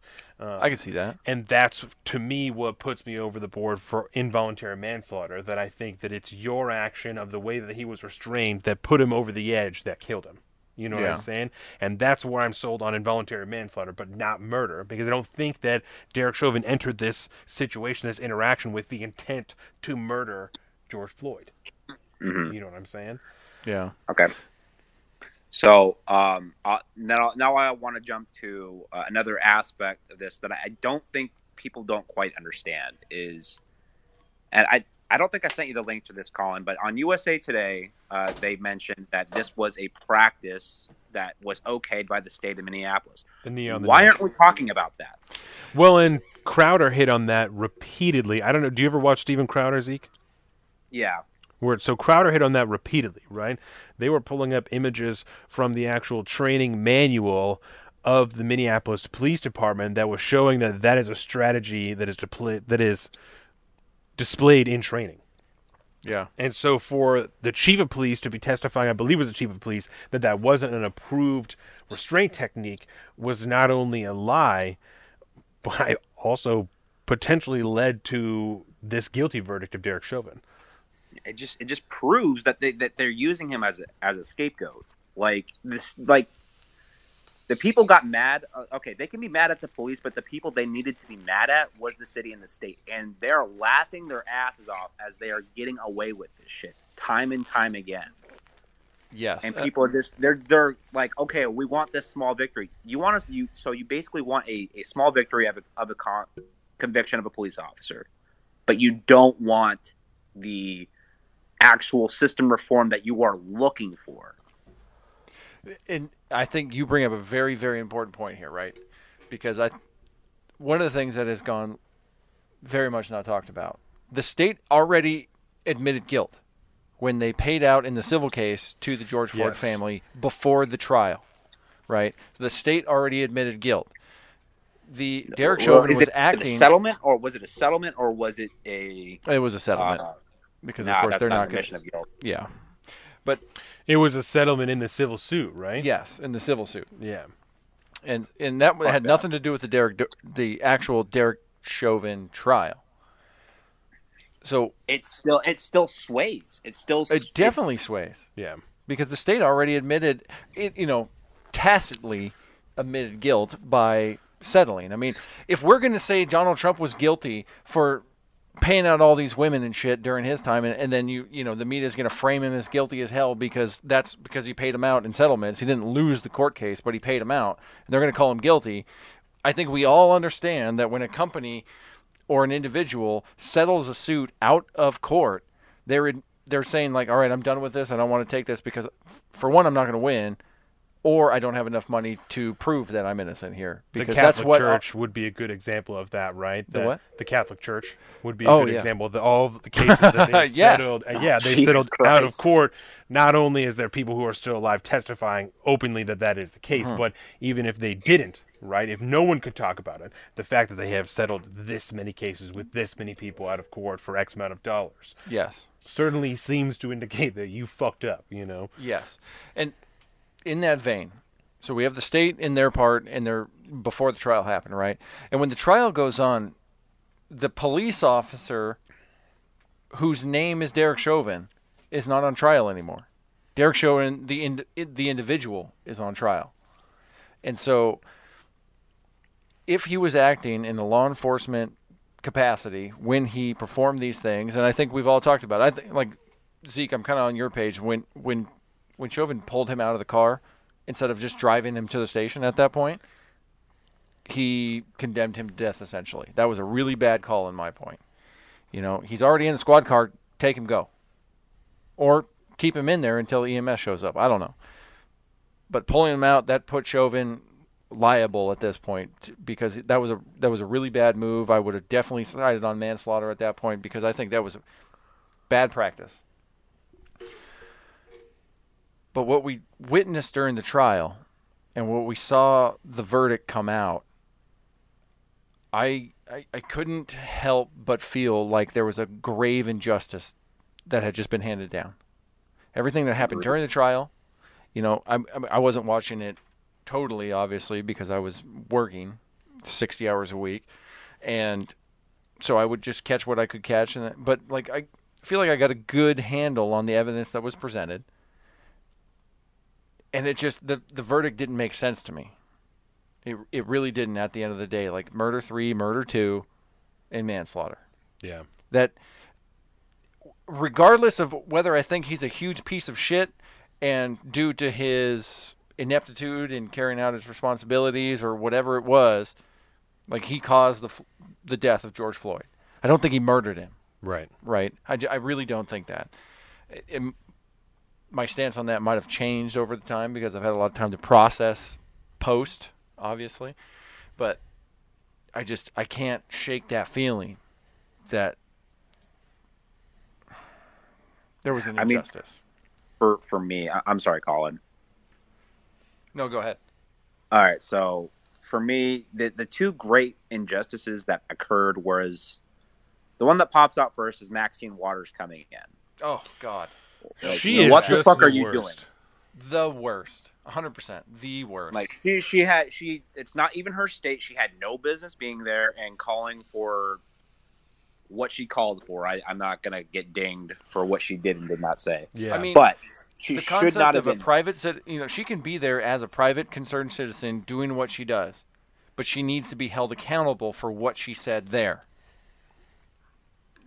You know, And- uh, Yeah. yeah, and the other injustice was that the fact that it was in the same city where I, oh, I, I know. I read I read this and I heard this from from some people that these jurors were likely going to be doxxed Yep. if they if they opted to uh, say he wasn't guilty because in my book I would have been like at least one of those things he would have been guilty of but what what these people were looking for it just wasn't going to happen Yeah, but um, it should not have been held in, in in Minneapolis. It should have been somewhere else. Yeah.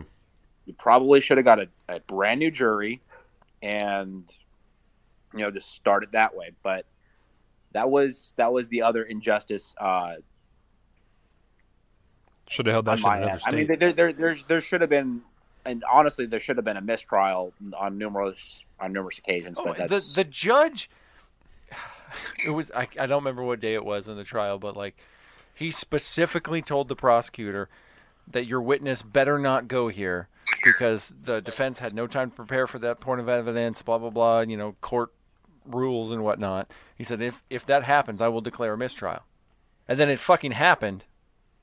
And then it just was like, oh, sidebar. Point, uh, point blank, come no, man. full stop, mistrial. Yeah. It's like I just as guilty as I feel the dude was, I still think it was a bastardization of justice. Yeah. And that affects everybody. You know, the fact that he was found guilty because he could not prove his innocence.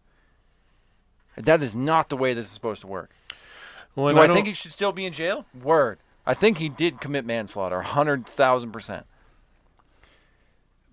I, I just don't. And I would be concerned, I think you guys are as well, about the precedent that this will set legally, right?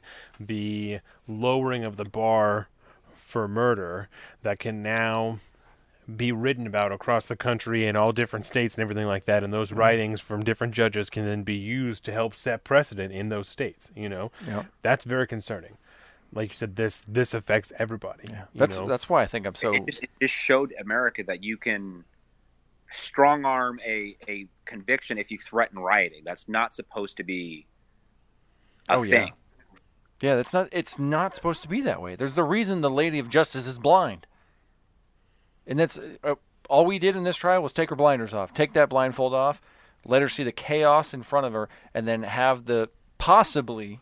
I'm not going to say the jury was swayed or not, but like possibly open up the jury to being swayed through threat of violence.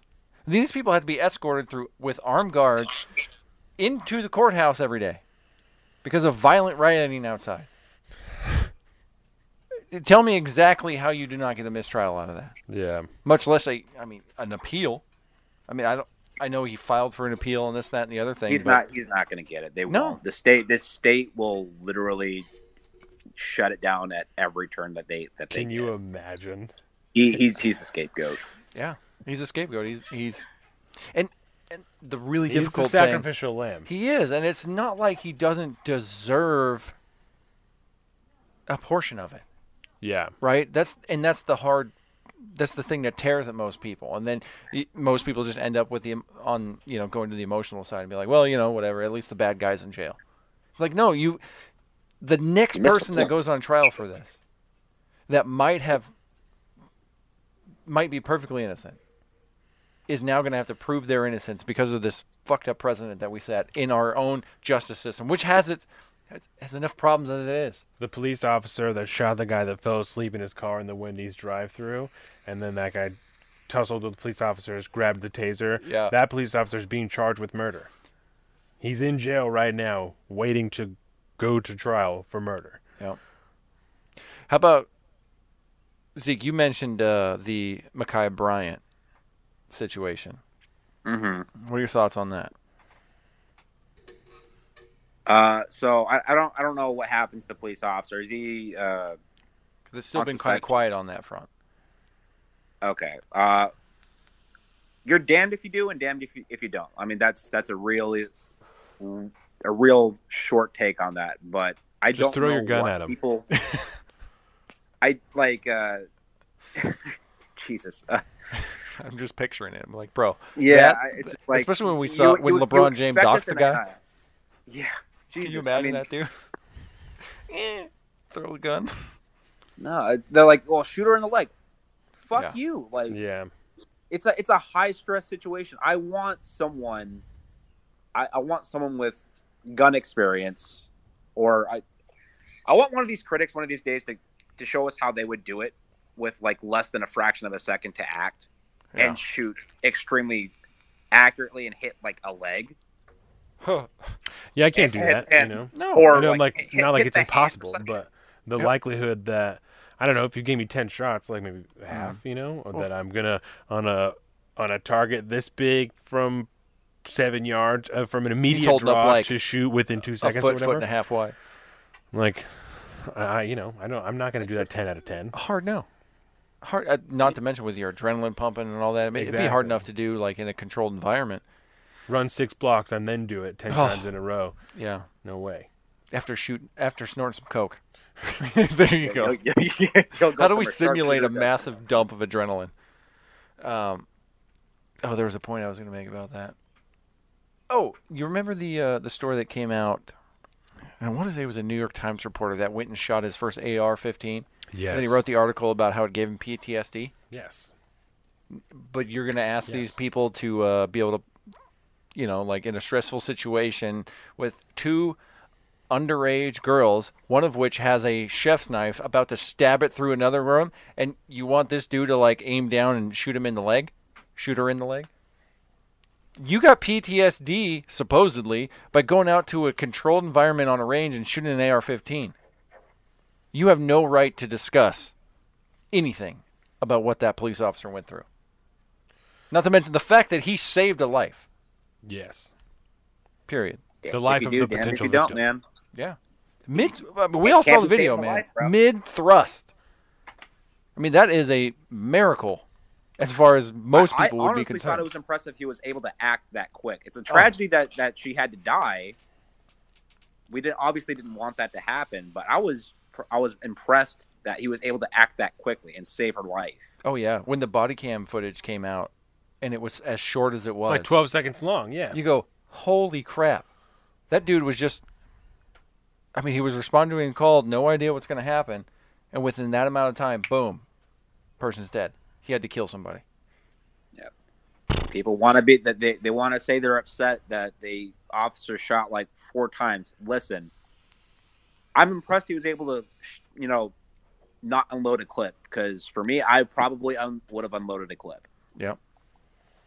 because that it goes by so fast. I don't think people understand that. Yeah. And I, I don't want to get this construed like for anybody watching or listening that like we're a bunch of bootlickers who always support the cops and this and that and the other thing. I have a lot of problem with cops. I think we've talked about them a lot on the show. Like I am not I'm not a back to blue guy. You know, you're not going to find an American flag with a blue stripe out in front of my my house. Not at all. It, this last year has solidified that position. But Fuck for the God's police. sakes, but for God's sakes, I'm not doing that job, man. And I'm not doing that job for a reason. I don't want that job. Anybody that does that job and can actually do it in a respectable capacity, word. My hat's off, man. Do you remember like four months before George Floyd? I was like, I'm like 99% sure I want to be a cop. I remember. and now I'm like, you couldn't pay me all the money in the world to be a police officer for many different reasons. Right. You couldn't pay me all the money in the world. Yeah. But at that point, I was like, I'm 99% sure.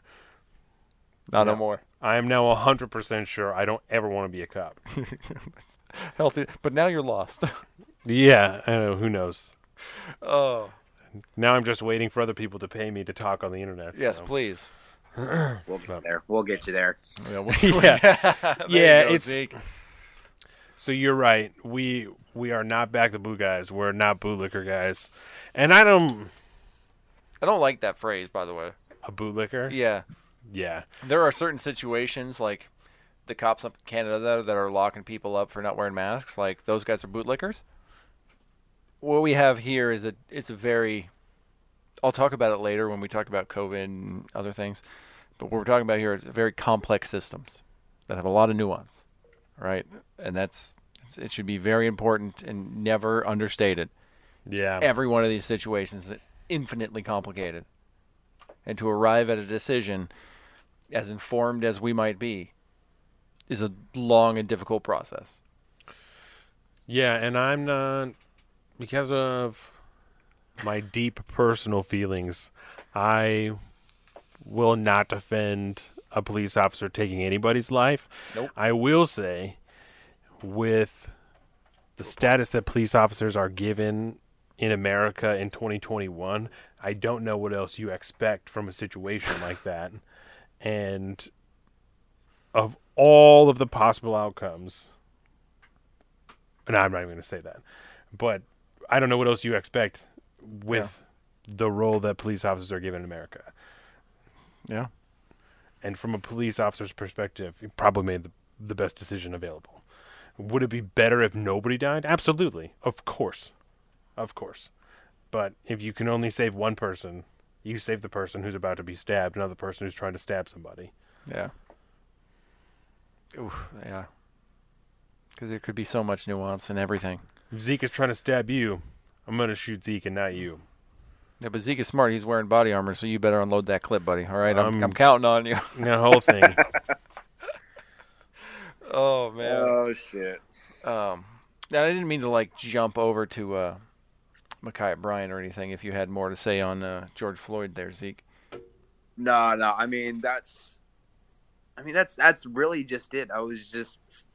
I'm really annoyed that people are just letting the government get away with this. People preach how much they don't trust the government, but yet here they are asking for checks and shit. As, like they're depending on them, oh, and yeah. wanting them to be accountable. But when it counts, they're taking the small victory, getting settlements. Like, no, fuck that. Take them to trial. Force the change. Force their fucking hand. That's why I like Project Veritas so much. They don't oh, take Oh, yeah. settlements. yeah. It's like, no, we're They- we're they hashing this out in front of a judge, motherfucker. I want to amend something I said. I called Derek Chauvin a sacrificial lamb. Until something comes of that trial, Like he's uh, not even a sacrificial lamb because he sacrificed nothing at this point. Unless there is some type of instrumental systemic change, then he's just another victim. just a sure. I don't know exactly what I would call him, but right. but a Sounds- sacrificial lamb is you sacrifice it to get something, you know, and that's Well, he so the At this state point, you're sacrificed just- him so they can keep their stupid bullshit alive. How about that? just to maintain the system that they have Maintain the status quo. rioted for an entire year to try and dismantle. Ah, I mean, I've been having way too many dark conversations lately. This is doesn't. It's not really full of hope. I mean, I can provide No. some updates on um, a federal police bill if you want. oh, please. So let's see. On the 24th, during the White House briefing, J- Jen Psaki got asked about the police reform bill, and she said they're still in support of the effort of Tim Scott and Cory Booker.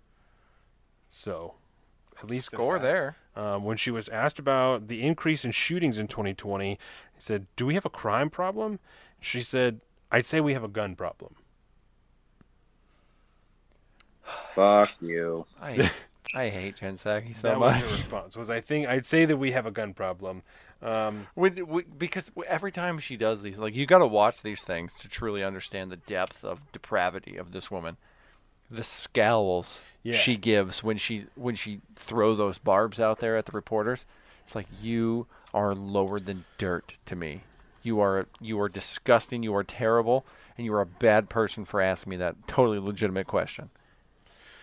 She was then asked about not meeting the deadlines, like we talked about earlier, um, specifically about the American Jobs Plan and infrastructure packages, you know, things like that. She said the timeline on the American Jobs Plan is "quote unquote" is our own, and that Biden elevated the George Floyd bill at the State of the Union address, and so. You know he's doing his part, but we still have to wait for Congress to present a bill so that he can sign it. Question: Yes. Did she actually say State of the Union address? No. Oh, I No, was gonna say. I That'd be the first time they admitted she, it. she said joint address to Congress. Um, I wrote State of the Union because because that's we That's all know what what, it that- what was. it was. But to date, officially, there has been no State of the Union address No. since Joe Biden took office. no.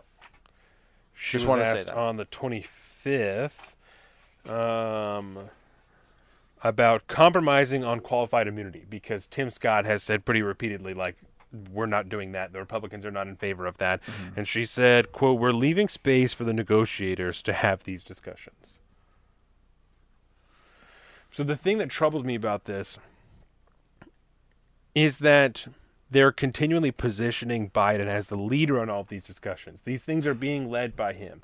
Yeah. But now you are unwilling to signal, even in the slightest, of things that you're willing to compromise on, things that are um, non-starters for you, other than like the the tax uh, under four hundred thousand dollars. That's the only thing that I've heard that like this is a non-starter. That's it. No other signaling anyway. When they're asked about a report, it's just like I don't know. We're just going to let him do whatever. You know, we don't know, which doesn't feel like it should be an acceptable response to these questions.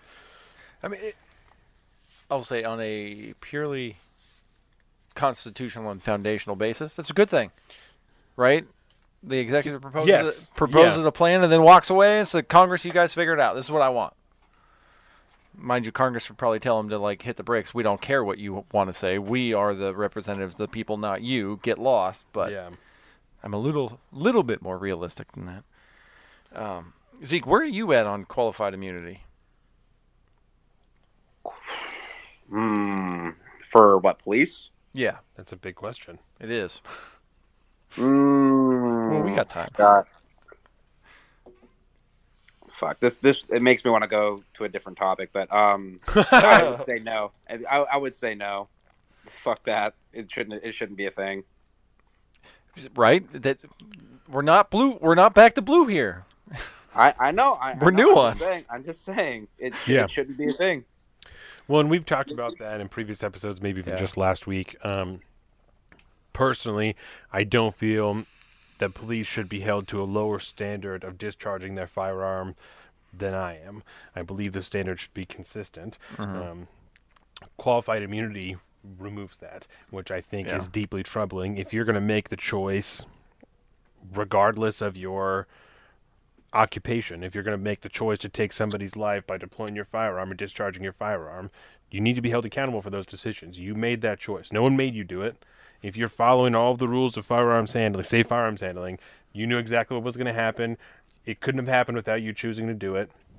You need to be held accountable for that. Mm-hmm. And we can have an entire trial on whether or not it was a legitimate shooting, on whether it was self defense, whether you needed to, you shouldn't have, you should have, whatever.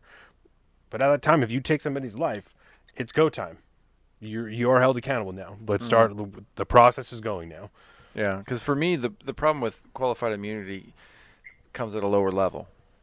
If you're getting hemmed up by the cops because you got caught stealing, or I don't know, you're committing some form of a, a crime, and you decide to fight back against the cops, and they throw you to the ground, and it's all it's in a bad situation, you end up breaking your leg or something like that. Like I don't think that cop should be liable to be sued in civil court for your damages for breaking your leg while you were resisting arrest. You remove you totally remove qualified immu- immunity, then it, that opens up the door to that kind of stuff. And I'm like, I'm not down with that. Yeah. But when it comes to like the state judge, jury, executioner pulling the trigger and ending a life, that's definitely something I'm like we should we should have a trial. We should do the whole thing. Oh, I just. I for me, If I break the way I somebody's see leg, the way- the way I might see get it hemmed up for it. Right? You know what I'm well, saying? qualified immunity for for murder, no go. I mean, Yeah. That's why you have that's in my eyes. That's why you have your your uh, your camera that that chest camera, Oh, GoPro yeah. camera things. If it's not on, that's on you, buddy. And if you can't find it, you're shit out of luck. Sorry, Yep. I, my taxpayer money is paid for. If you didn't charge it, sorry, that you're that's negligent on your part. If the military can jump from planes with cell phones attached to their to the MOLLE on their chest and it doesn't fall off, I think that you can get in a scuffle with your body cam on, and ex- we can expect for you to retain it. Right. Right. We Yeah. have the technology. Didn't we, we talked about that cop at some point in the recent past? I think it was in San Jose or maybe somewhere in California. That guy that just pulled the lady over for having her phone out, and she went on this racist diatribe Yes. and all this. Like the dude was wearing a body camera that he personally bought and was wearing just for that kind of protection. If you're a cop, bro, that might be an occupational hazard You're that you should saving invest in. for all you know. Yeah, like I don't care if it's not provided by the department. Just get your own, bro. Yeah, people CYA. are crazy. Yep, I I have a dash cam Boom. just because I don't want the police like switching my words around or, or twisting my words. I'll I can go to the judge and be like, "This is exactly what happened, and this is exactly what I said." Good call. and and and it cannot be twisted in any other way. I just hope I don't get shot. when Shout, shout out, shout out Durant Killer, my fucking lawyer that I have on. Was it not a, on retainer? There we go. I have my retainer. He's just like, yeah. Pro tip, have that. I'm like, cool. Word. List is your lawyer, bro. Once I started Say what? carrying, bro, I'm scared to get shot when I get pulled over. People get jumped, understandably to a certain extent, jumpy when they know that you have a firearm and you now you're gonna move, you're gonna do things in your vehicle. Motherfuckers get shot like that all the time. That's very true. And that's statistically, as a white male in America carrying a firearm, I am one of the more likely people to be shot by the police. That's very statistically true. Statistically. Statistically. Statistically. Say it, Zeke. Statistically. statistically. Yeah. After a while, it just sounds te- like testicles, but you know. Yeah. yeah. Well, now, like I said, last time I got pulled over, they know, like they know, but when they come up to your car, that Mm-hmm. you like have a gun, so it's an immediate like. I don't know. Oh, it's on your record, bro. Well, know they you like got it. they can construct their own narrative about it. You know, it's a it's a dangerous thing. I know. All right, Amazon.com. Order a gas dash cam today. Yeah. Mine cost me like twenty five bucks. Oh fuck, bro. How can you Yeah. not? I mean the the the uh the memory the memories thing for it was more than the actual dash cam itself. oh yeah. Funny. So extremely affordable. Well, I shit. do not yeah. have a dash cam. I, I'm gonna have to get one now too. Shit. That's a good call. I just have a gun. I just, Can I just say, like, it isn't it kind of sad that like we've reached a point in society where like we all feel like we should probably have dash cams. You know, in Russia, people have dash cams all over the place because insurance fraud is like so common. People fucking you over, and From my time in Russia, Japan I as can well, totally man. believe that. yeah, that's from my understanding why they're so common there. Mm-hmm. Okay. Okay. Is there anything else anybody has to say about George Floyd? Um, no, but while we're Or on the of topic those, of you know. police, it's it's a little off topic. You mind if we go just a little off? Let's hear it. All right, let me ask you a quick question. Do you guys think that the police should be able to unionize? Huh. Hard no. Donovan? He's thinking. I'm thinking. Okay, since you're taking so long, let, let me let me phrase it this way. Do you think the military should be able to unionize? I don't see a reason that police officers should need to unionize. Um, If Yeah, why?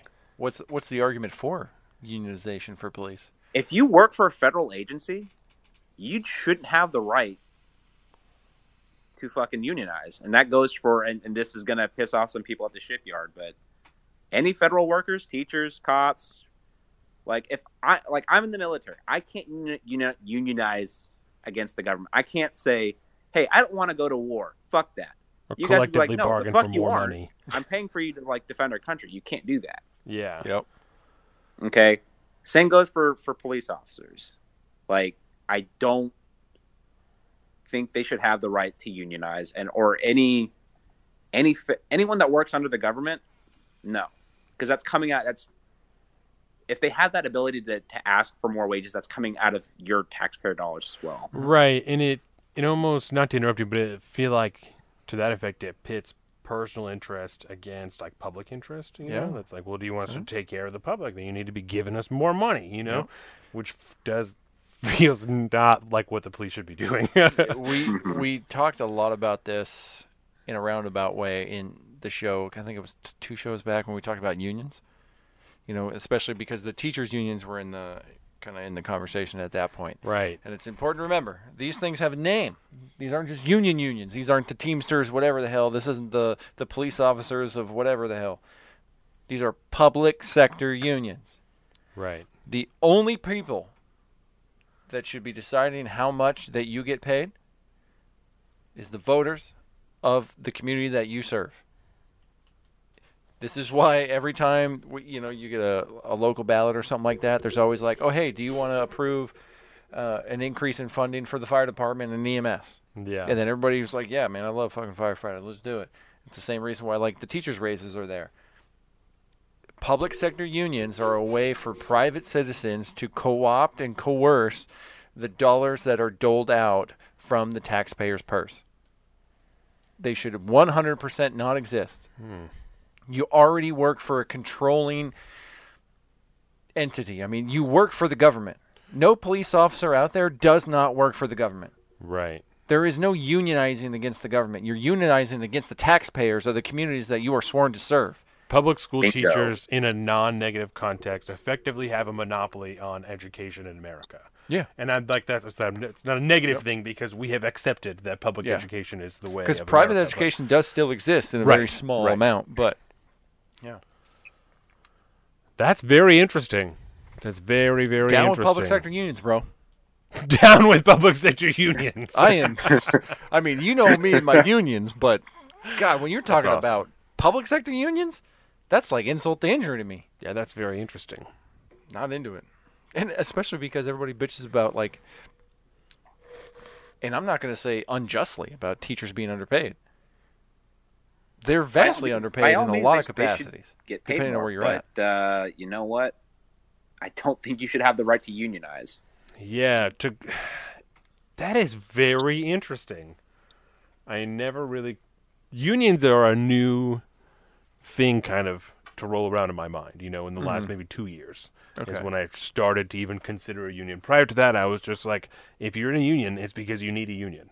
And you know, I never really considered the political ramifications of unions, influences, things like that Lots of money, lots of power.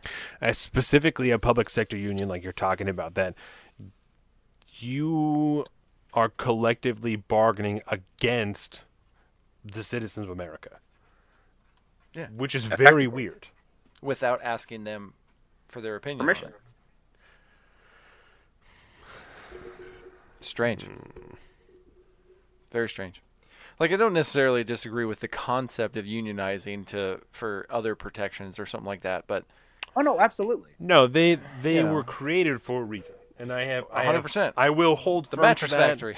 I will hold firm to that until the day that I die. There Yep. are places and occupations that borderline require unions because those people will be taken advantage of by the industry if they do not have some way to collectively represent themselves. Mm-hmm. Um, Like we saw that Amazon vote go forth and then fail. Right. But I don't think that. Yeah, that's very. It gets it gets weird, man. It gets weird. Public sector unions are very. Hmm. It's a, it's a very it's a very interesting topic to wade into. I love your thinking face, by the way. I gotta give you a close up of your thinking face. You sit there, you play with your mustache and stuff. you're like, hmm. You're looking off. You got the thousand yard stare out there. I gotta. I have to consciously think about my thinking face because I really don't like the way that it looks. And Oh, so fuck to, that! It is know. classy, bro. You look sophisticated. You are the Michelangelo. That's it. So let's talk real quick about theirs because that was the other requested topic. It's from Dude's Um, Donuts. Yes, this is from. I Dude wanted to give so before we dive right into it, Yes. I wanted to give Dude's Donuts a little uh, free promo there. Shout out to Dude's Donuts. Dude's Donuts Zeke is a gluten-free and vegan donut place owned by a husband and wife duo that How do you order? You might ask. consi- Click on the button. consistently send us topic requests. I'm a huge fan of. I gotta get out there. Multiple locations. Yeah, yeah. they- Oh my God! There's one on Finn Hill. the Word. So these are pickup locations, Mhm. and so they make them and drop them off. But they also have like a kitchen that they actually work out of in Port Orchard Port Orchard. somewhere on the weekends. So Um, from Tacoma to Port Orchard to Bremerton to Silverdale to Bainbridge Island to Poulsbo, you can get your dude's donuts. I am so excited about this. Yes. Oh man, I gotta give me some donuts. I'm hungry now. They're very cool people. I've I okay, so I've only met the husband. Mhm. Um, he's a very interesting guy. I've had a lot of passing conversations with him. He worked or works at the rec store. I don't know whether or not he still does, but that's how I met him. And I used to chop it up with him all the time, just about politics and things in general. And then the donuts thing started happening. I ordered donuts from them a couple of times because they do like holiday things, like Valentine things. I ordered Oh, a, yeah, a like- bouquet. It was a, a bouquet of donuts. You know, what I'm saying? Oh like shit like that. my Yeah. god! Fuck edible arrangements, man. Get your dough K from Dude's Donuts. Yeah, it was very cool. So they do all kinds of stuff like that. So yeah, shout out Dude's Donuts. I forgot to even set a timer, so we haven't been pimping ourselves at all. Well, pimp it, baby. Show. Um, that's how good of a time that we've been having. if you've been listening to us on a podcast, first of all, I want to thank you, but also want to implore you to leave us a rating and a review. Share this with your friends so they can find us.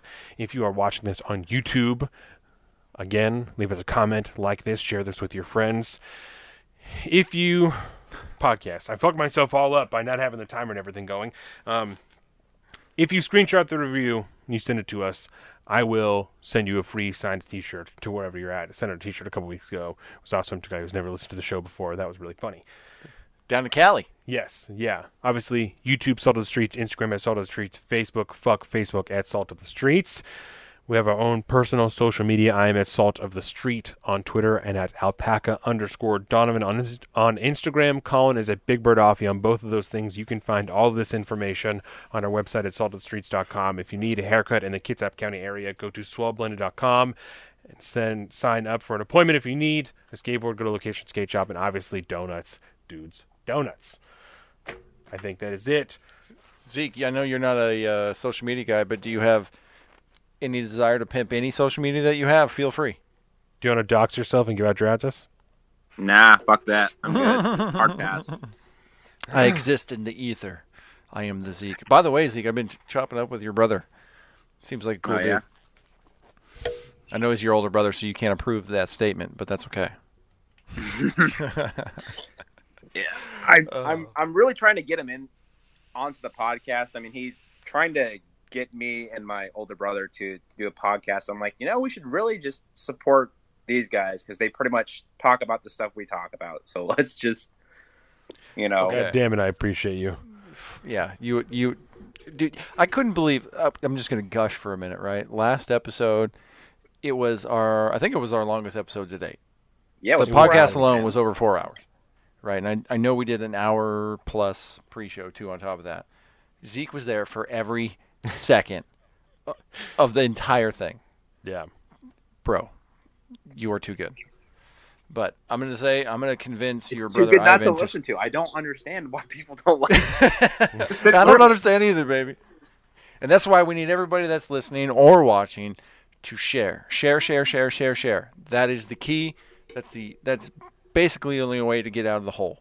You got to share. You got to get other people onto this thing. Viewership alone will help. Comments, likes, all the good stuff. Ratings on the podcast. I mean, the amount that it it pushes through the algorithm is. I mean, you can't understate it. So I mean, it's. I don't feel like it's too much to ask. I know I have a problem with it, It sometimes really isn't, too. and it just takes to get to the right set of people, and then you're off Boom. to the races. Yeah. Exactly. Well, It, it's just, it's just like I, I can, re- I really admire your guys' patience with this, but I, I really hope that it reaches the right people. The problem is, is that we really like doing it.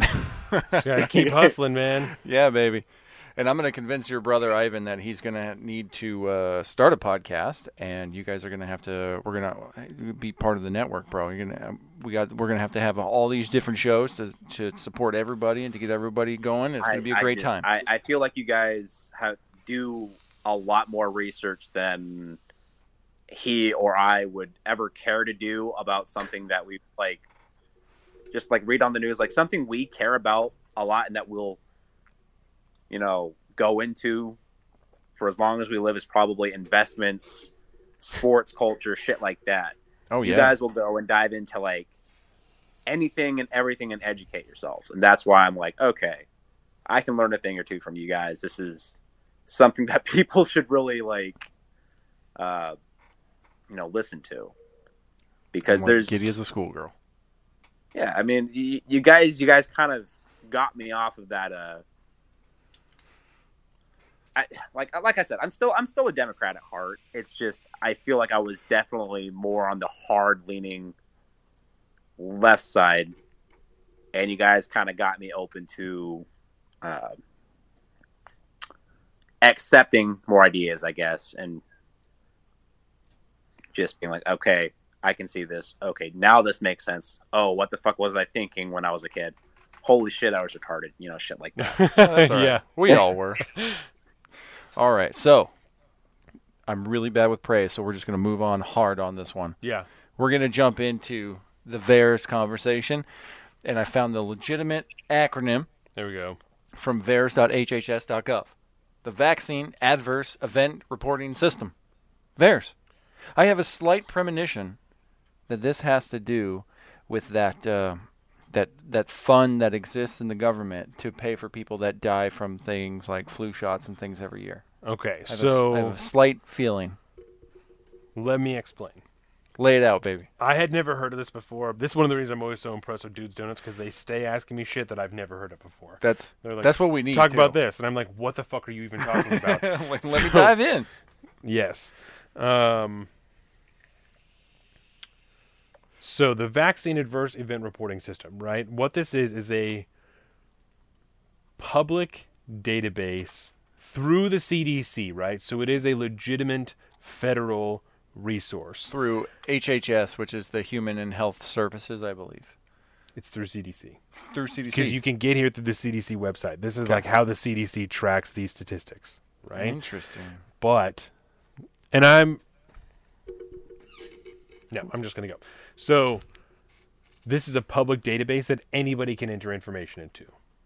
So, you or I could go in there and input information into it, right? Mm-hmm. And so that's supposedly the big concern with it. Or not supposedly, but apparently the big concern with it. The vast majority of the articles that you're going to read on this We're gonna are going to be talking about Tucker Carlson and a certain article that was written saying that if you go to this database and you look up COVID vaccine and deaths, there's like 5,000 some results, right? Indicating if you look at it on its face without opening them or doing research that 5,000 people have died from the from the coronavirus vaccine. That is not what it says, right? But that also doesn't mean that nobody has died from the coronavirus vaccine because anybody mm-hmm. can put this information in here. Because the idea, in my opinion, that 5,000 people are independently going on there to put in that somebody they know died from the coronavirus vaccine, and when they didn't, is very unlikely. You know, to Yeah. falsify that record, 5,000 people is very unlikely. Yeah, you'd need some kind of like, you'd need a Joe Rogan figure to like push his audience to go do something like that to Yes. see any noticeable change. 5,000 people isn't that many people, but it's a lot to all have the same independent idea to try and skew the, the statistics on something.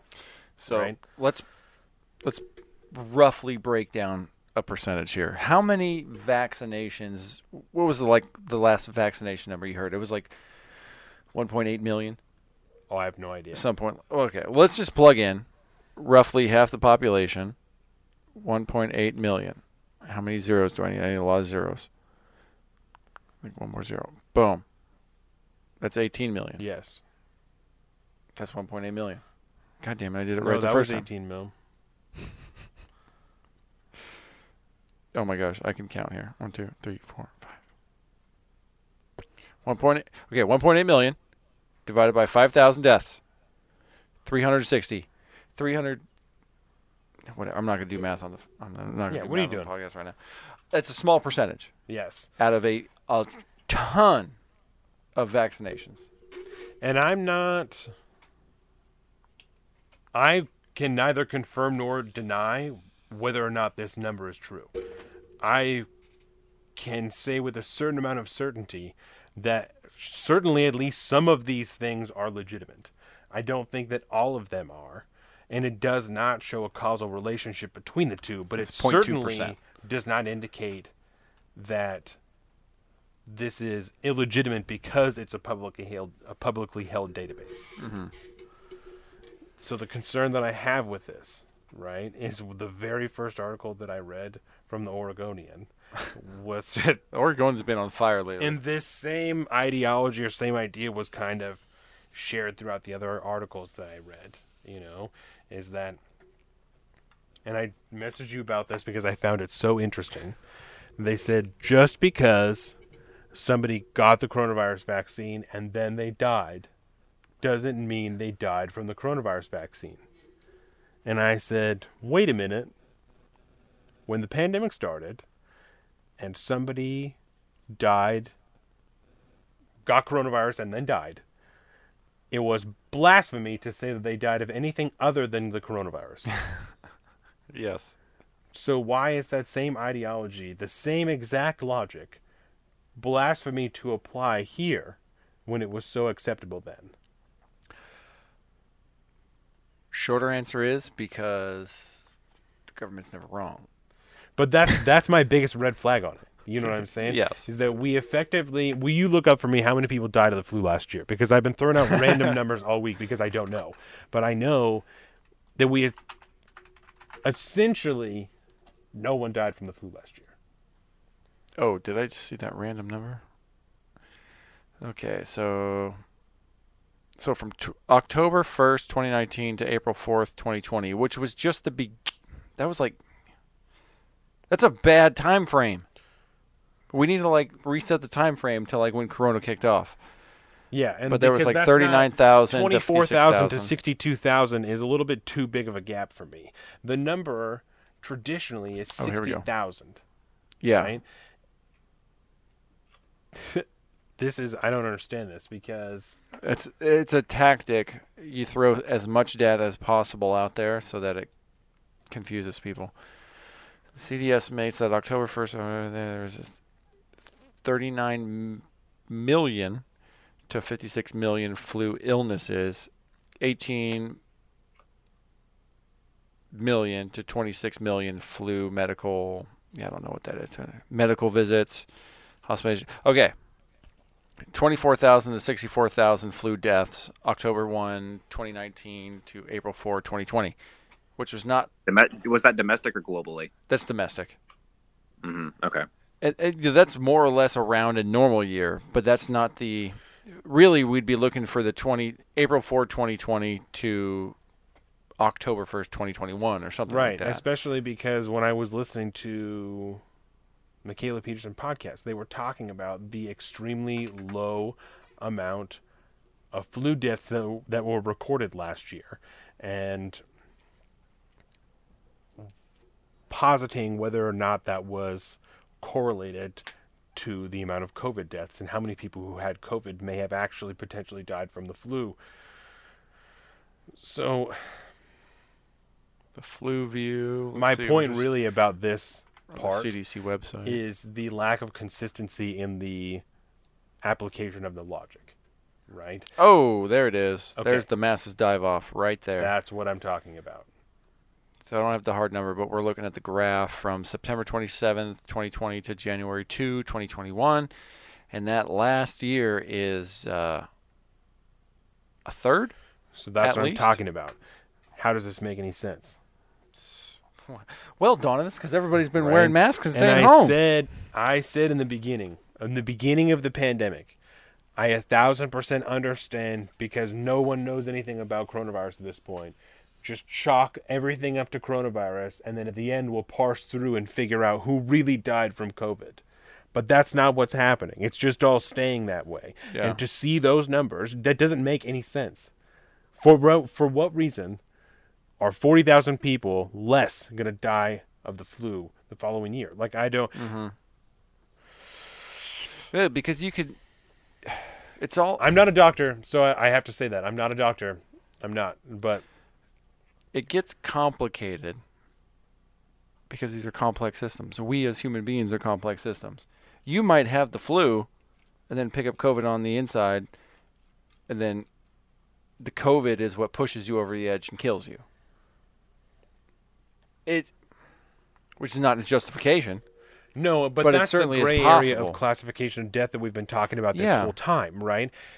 Of whether or not that should be counted as a COVID death. If you have diabetes, you're not going to die from it immediately, and then you get COVID and then you die. Did you die of COVID? I I don't know, and I'm not positing one way or the other, but that's how it's been counted this whole time. So If you have a comorbidity that is going to push you over the edge to the point of death when you catch COVID, is it COVID that killed you, or was it your underlying symptoms and your underlying disease that killed you? And at what point do we start to flesh these out Yeah. and parse them into the true categories instead of just keeping it all in the COVID category? And if I'd we're say- not going to do the same thing with the vaccine potentially, Yeah. then why are we doing it this way here? That doesn't make any sense, especially since it's still the vaccine is still an aspect of the coronavirus. Yeah. You know what I'm saying? Much like many governmental systems, this one makes just about as much sense as most of them. Right. So I'm not. I don't know how. I don't know. I feel like every time Dudes Donuts sends us a topic, I'm like, I can neither confirm nor deny. but with this one, I, like I said before, I, I don't think that all of them are legitimate, but I think more than less probably are. And I think that there are probably more adverse effects from the coronavirus vaccine that are not recorded, partially because they're not correlated correctly for one reason or another. Oh, hate the fact that I can't punch in numbers while we're recording. oh, yeah, that's going to be a thing. Um, well, there's some verification to even be able to get access to the data. Do I need to capitalize it? Let's just make sure. I want to get in and see. this thing's going to piss me off. All right, we're not going to play this game. But yeah, if you go to the VAERS website, which is v a e r s dot hhs dot gov, there's a whole system there. You can get access to the data. You can even report adverse adverse events from the vaccinations, and so it's right there for anybody to submit. Which, on its face, seems like a good thing Yes. right? And, but the narrative now is that this system is causing people to fear the vaccine. It's going to cause more vaccine hesitation because because all those crazy, you know, right wing nut, nut, nut jobs are going to get on there and overload. Yeah, all the anti-vaxxers are going to get on there and overload the system with a bunch of nonsense. Which And- just doesn't seem likely. It really doesn't. It takes too much effort. It takes way too much effort. to go and especially if they're delegitimizing the system itself you know like Yeah. The more it gets talked about the less the less and less sway it's going to have for you to go on there and falsify that record so um, So you type in VAERS into Google and you pull up the news tab. The first thing that comes up is from Science Magazine. Anti-vaccine activists use a government database to si- on side effects to scare the public. Does that sound like the current narrative? I know that when Tucker Carlson talked about it, that's what they said. Is that he's just trying to scare people. He's trying to, you know, get people to not get the vaccine. Um, This is probably a really good point to more or less segue into the lab leak theory, because I think there's some really direct correlations that might be might be happening here. yeah, that happened to the lab leak theory. Uh, but before we f- do shift into that, um, Zeke, have you heard about this VAERS system? Uh, this is actually the first time I've heard of the uh, VAERS system. I, I thought you were talking about the uh, the vaccine hesitancy thing that was brought up on a Project Veritas, but that's uh, it appears to be something entirely different. So I was just sitting there listening intently, Learning, like, okay, learning this, is knowledge. to me. So, actually, before we do that, what what are you hearing on this vaccine hesitancy thing from Project Veritas? I don't know if I've seen. I haven't. I've missed a lot of the recent drops from Project Veritas. Okay, so uh, to give a very short version of it, uh, some insiders were from Facebook came out to James O'Keefe, and he was uh, interviewing these guys, and they were basically verifying, like, "Oh, hey, yeah, like we were told from the up high ups that we were putting in this new algorithm uh, that's you know ban people based on their." Uh, if they're if they're pushing out anti-vax stuff or if they're like um like think think of the most common thing someone would say to to cause hesitation to get a vaccine to get a vaccine Oh, we've been there. they yeah and they would get banned. That then they're they're they they said they're in the test phases so about 2% of facebook globally is using that part of the algorithm. And um yeah the reason why they were coming out was just like no people need to ha- have access to this information and we can't dictate the conversation of this shit. Like i guess this was their breaking point for some reason and um Yeah, as, Yeah. as thankful as you could be that they finally found a line. You wish you would have found it earlier, but yeah yeah. Yeah, I mean, uh, one of our, one of your stories that you were talking about, one of you mentioned vaccine, and you got a nice little fact check there on the Instagram story that didn't allow us to share it, and we got caught up in that thing because Facebook is Instagram, Instagram is Facebook. fuck Um, them They're terrible. Fuck Facebook. Fuck Facebook, man. Straight up. So I think in that, go ahead. No, no, I was just saying, pre- preach Donovan. Fuck Facebook. Preach. so in that vein, it has now become publicly accepted that we could talk about the lab leak theory. Yes. Thank Much God. like what is happening now with this VAERS system, which seems to be, when you look at the stories that come out when you just type it into Google, I mean, this, you have a lot of commentary here telling you that, like, people are overloading the system with VAERS with adverse effects of vaccines. I would argue that the likelihood of that, like we just discussed, is probably very small and that this data is probably very, very useful because we should take a look at what's going on. If there's any adverse effects, this thing is brand new, it's not even FDA approved. We should find out if people are having weird symptoms afterwards. Seems like a good thing to check out, even if there's some wild cards in there. We should probably check it out. Yeah. It's fine. Maybe there's some conditions people have that if you take the vaccine, you're at more risk for this side effect. Who knows? I mean, you've all heard the va- the the pharmaceutical commercials like, "Don't take this drug if you have this, this, this, or this. Talk to Yeah. your doctor about this." It's no different. So it's not a scare tactic. It, I would say it's most likely it's not a scare tactic. It would just take too much endeavor. But when it comes to the lab leak hypothesis, now that it's been deemed okay to talk about, I think maybe we should do a quick little refresher on what that is because we talked about it once So- upon a time. in the early days of the coronavirus, the common thinking was that the coronavirus, COVID 19, emerged from a wet market in Wuhan in which people were purchasing shitty meat and eating it. And somehow this disease transitioned from transmitted from a bat to a human being. Um, at the time, there was information that began to come out about the level four biological facility that is in Wuhan, just you know down the road or whatever, or whatever from the wet market. Um, then there starts to be, and Zeke and I have talked about this type of stuff from the beginning. We have been sharing videos back and forth um, that we've had to source from third and fourth party websites because they were continually taken down from their original sources. So, do you remember this, Zeke? Oh yeah, absolutely. I've actually started uh, printing out these uh, these things before they they get taken down. I'm I'm making that a habit now, just There like go. the, the Times article thing with the Yeah. shadow. That that Yeah, so the Wuhan Institute of Virology is right there. And then the wet market. Voted 1.2 stars out of five, baby. That's really funny. oh my god. I love Google.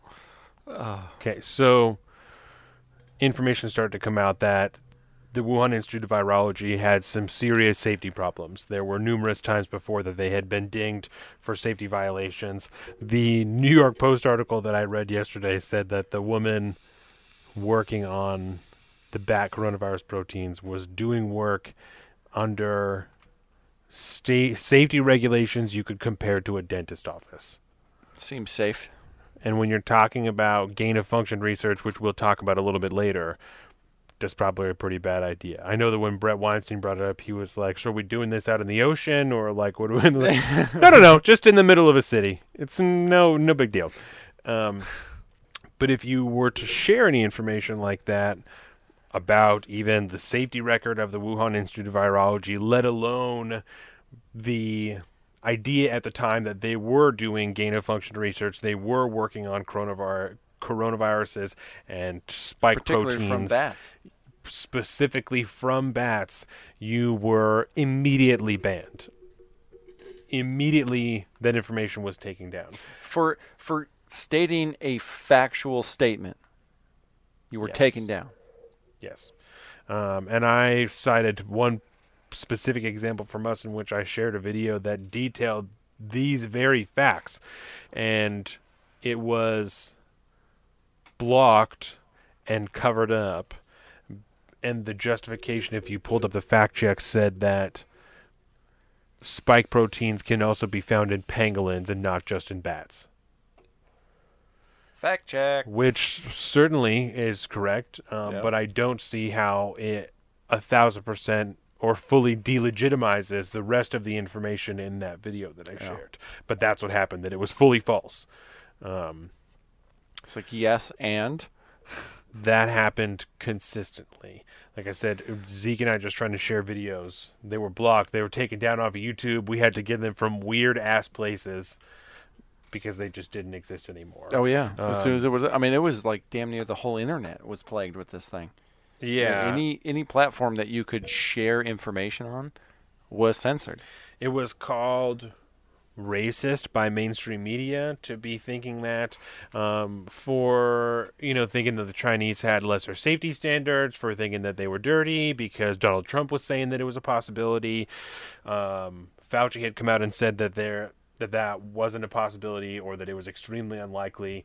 The World Health Organization did a study in which they said the likelihood that it arrived from a leak was extremely unlikely. Um, numerous sources.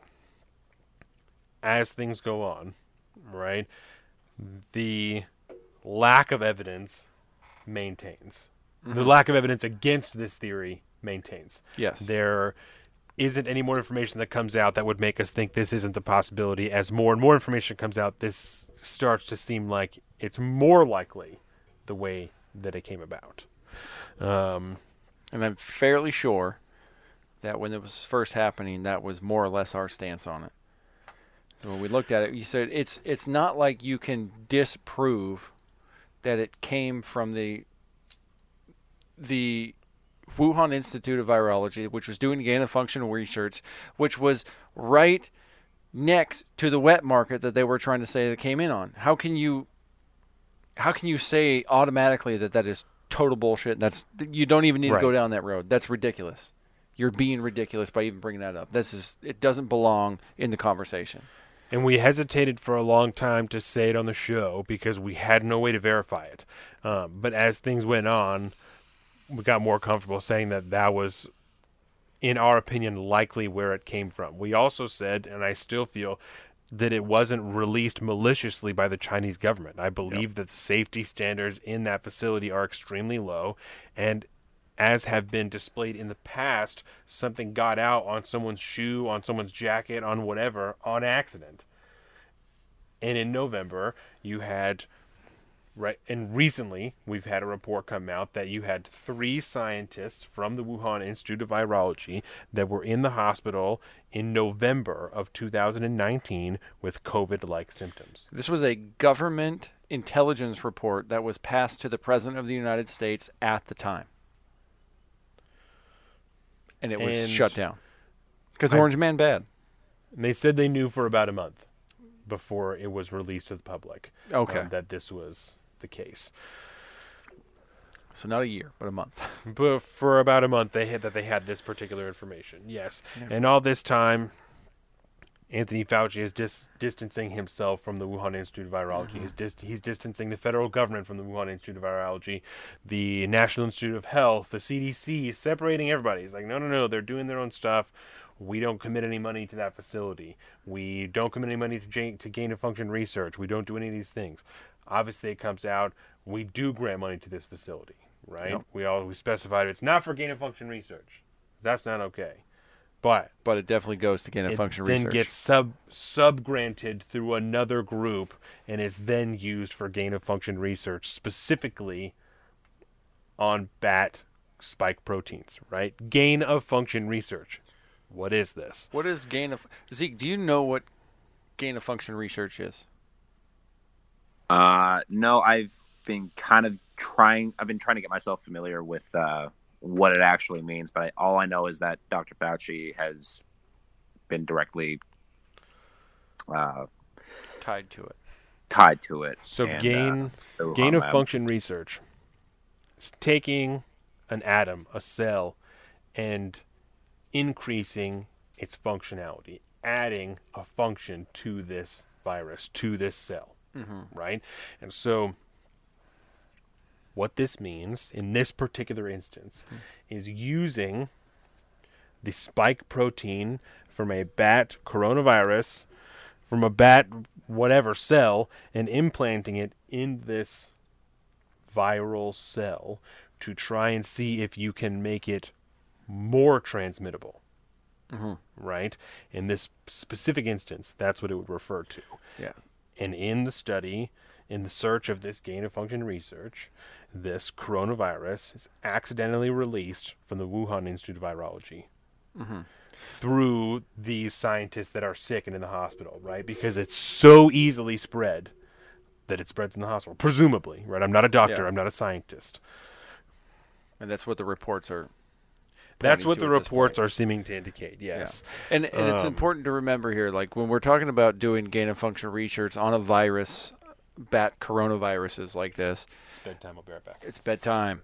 The, the concept behind wanting to do gain of function research is not to kind of see how you know powerful you can make this like super bug at this point. No, the idea is to introduce it into a fashion so that the evolution of the virus takes place over an exponentially shorter amount of time so that you can study the changes that it does to adapt and spread and become more virile so that we can essentially be ready to fight it if it ever actually got redu- you know released in a uh, natural state.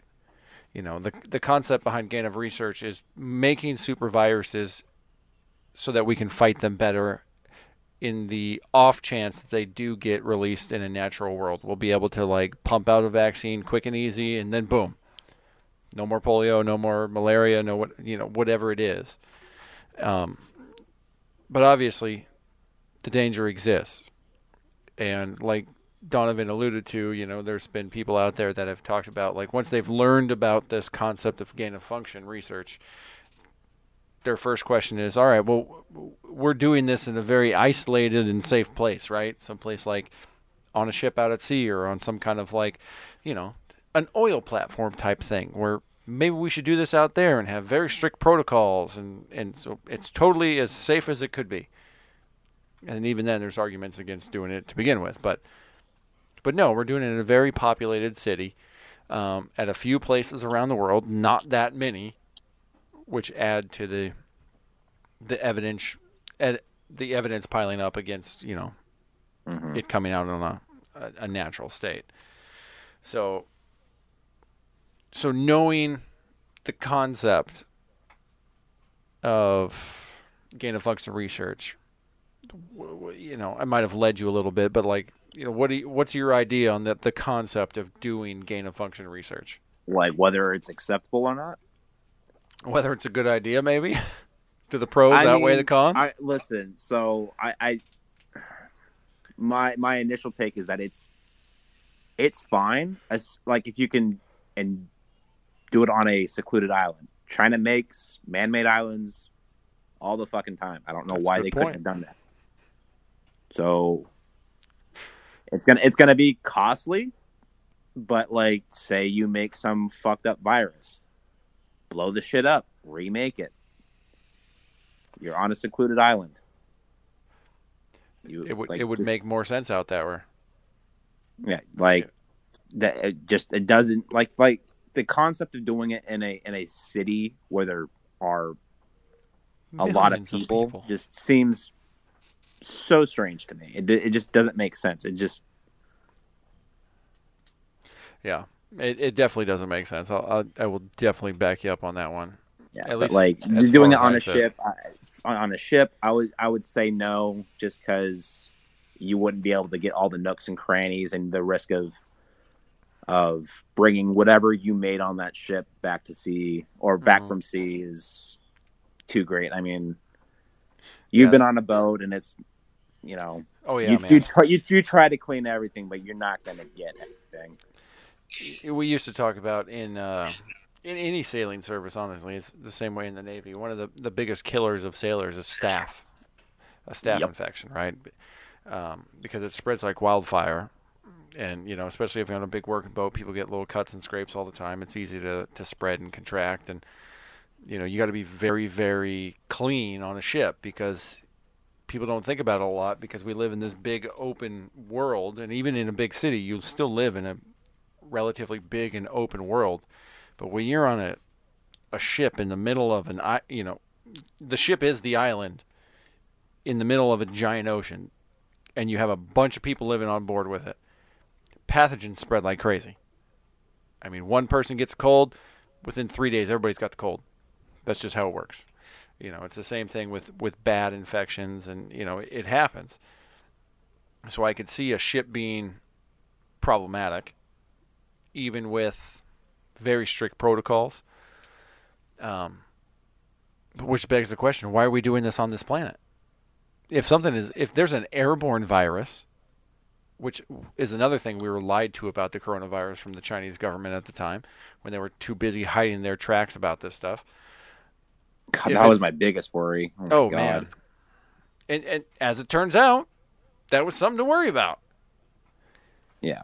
I mean, it, if this was airborne Ebola, I know we've made this kind of relation before, but like if this was airborne Ebola, this would be a hundred times worse than it is. You know, the, Oh, the yeah. best thing that could have happened is the fact that this is a coronavirus, and as human beings, every single cold that you catch is a form of a coronavirus.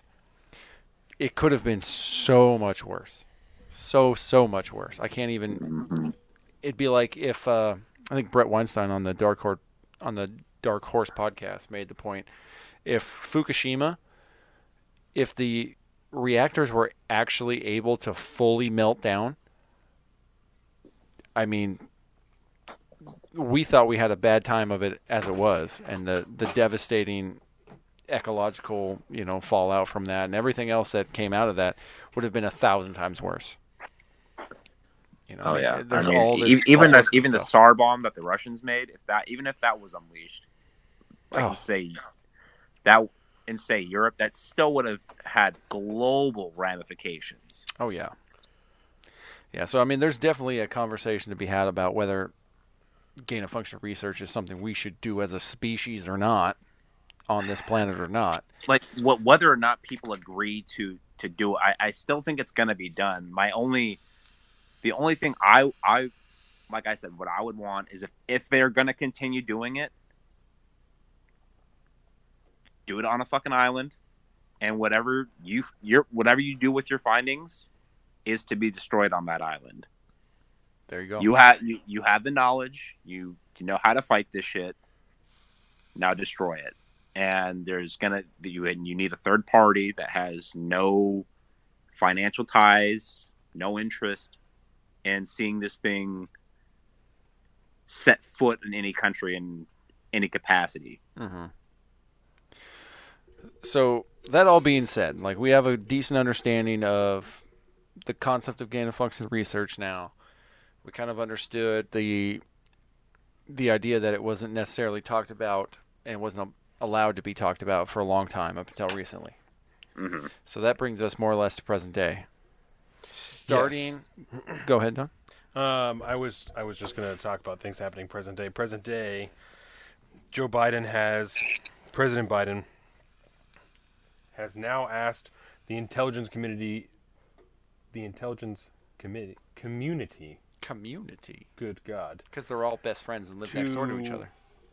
redouble their effort um, in investigating the potential origins of the COVID virus, right? Hmm. Which is funny because on the 25th, Jen Psaki was asked about the lab leak hypothesis, and it's beginning to gain more prominence at the time, which was just earlier this week, right? Yeah.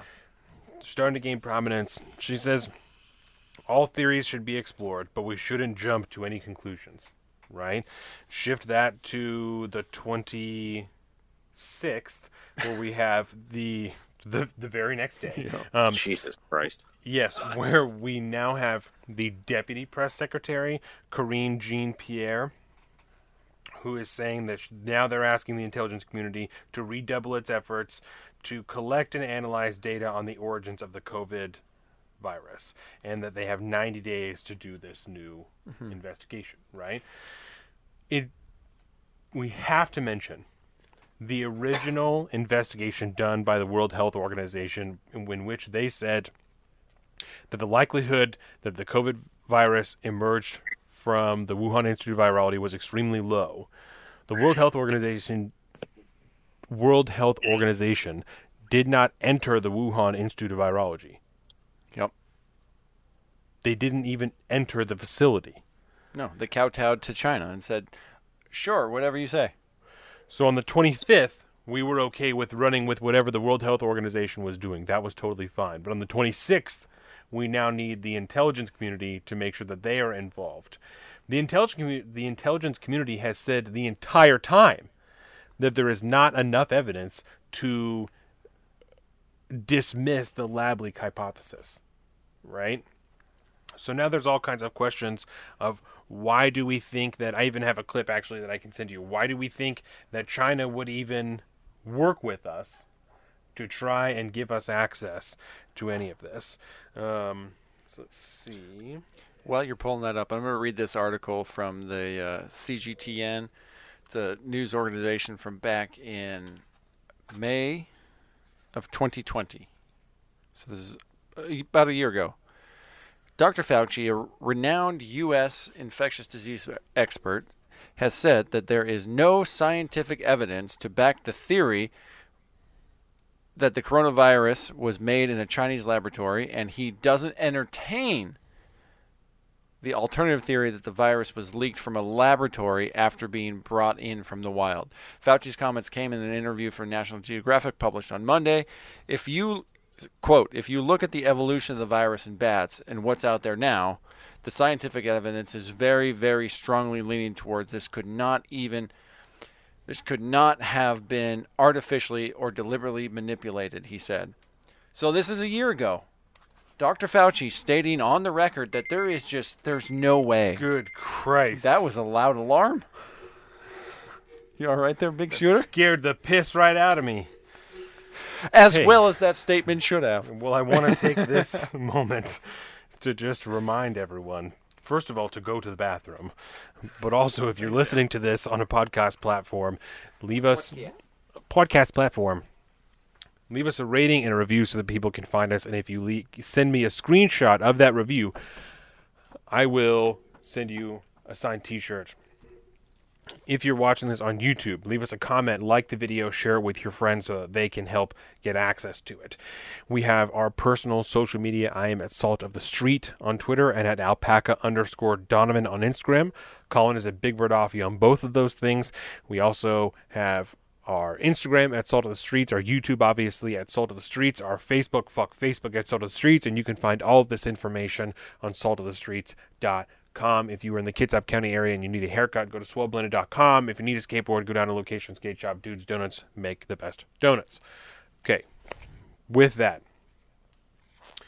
I don't even remember what I was talking about that caught me so off guard. Um, oh, Fauci was saying this, right? A year ago, he's saying there's no evidence to indicate that any of this is happening, while he knows that he helped fund gain of function research. He's knowingly lying to the American people at this time because he knows that there is the capability, the capability does exist for this to be manufactured in a facility Yes, because he's because he funded it. he funded it. He funded it and then lied to about it in Congress. Okay, so there are also questions about the renewed interest in the origins of COVID, right? Because just one day ago, we- renewed. We, were fine, quote unquote, renewed is what I have. is what I have here. because Perfect. just one day before, they were fine with accepting whatever the outcome was. You know, we don't know. We're letting the World Health Organization do what they're doing. So this is. I'm going to send you this one Via the signal. via the signal. Yo, there's a free promo for you. Everybody get Signal right now. Yeah. Zig, what do you think about Signal? How awesome is it? Dude, apparently a lot of military service members are jumping on board with this thing. Well, like this if it point- was if if uh, the UAE government didn't have a a chokehold on you know what you know platforms we can communicate with, I would have been contacting you guys via Signal. Oh wow! So you couldn't even do there. that when you were over there. No, like we had no choice but to use WhatsApp. Whoa! That's really weird. Yeah, That's like that's fucking terrifying. Is what it is. that, that's why I was very limited in my conversation, even through Snapchat with uh, with Donovan. That is mind blowing. Um, while this is sending to you, I did see a Tim Pool on the 26th. He did a segment on the lab leak hypothesis, and he was saying that the U.S. funding is back now to the Wuhan lab. We Yeah, are, oh, yeah. We are currently funding again Yep. the Wuhan Institute of Virology. Um, the State Department ended its probe into the origin of COVID, and there is the new probe that is going through the World Health Organization into China. Because there's some trustworthy folks. Yeah, exactly. So they are. Do we remember how that uh, that, that interview with the uh, WHO representative with the uh, the Taiwanese the Taiwanese news program? Yeah. Um, where oh, the lady was asking, so like, what does this mean for? Oh, I can't even remember what they were talking about. He he had refused to talk about like he to even say Taiwan. yeah he he, he would refuse to acknowledge the existence of Taiwan. Yeah. and he was just like, "I'm out." If that doesn't show you where the WHO's allegiance is held, I don't know what does. Mm-hmm. No, and so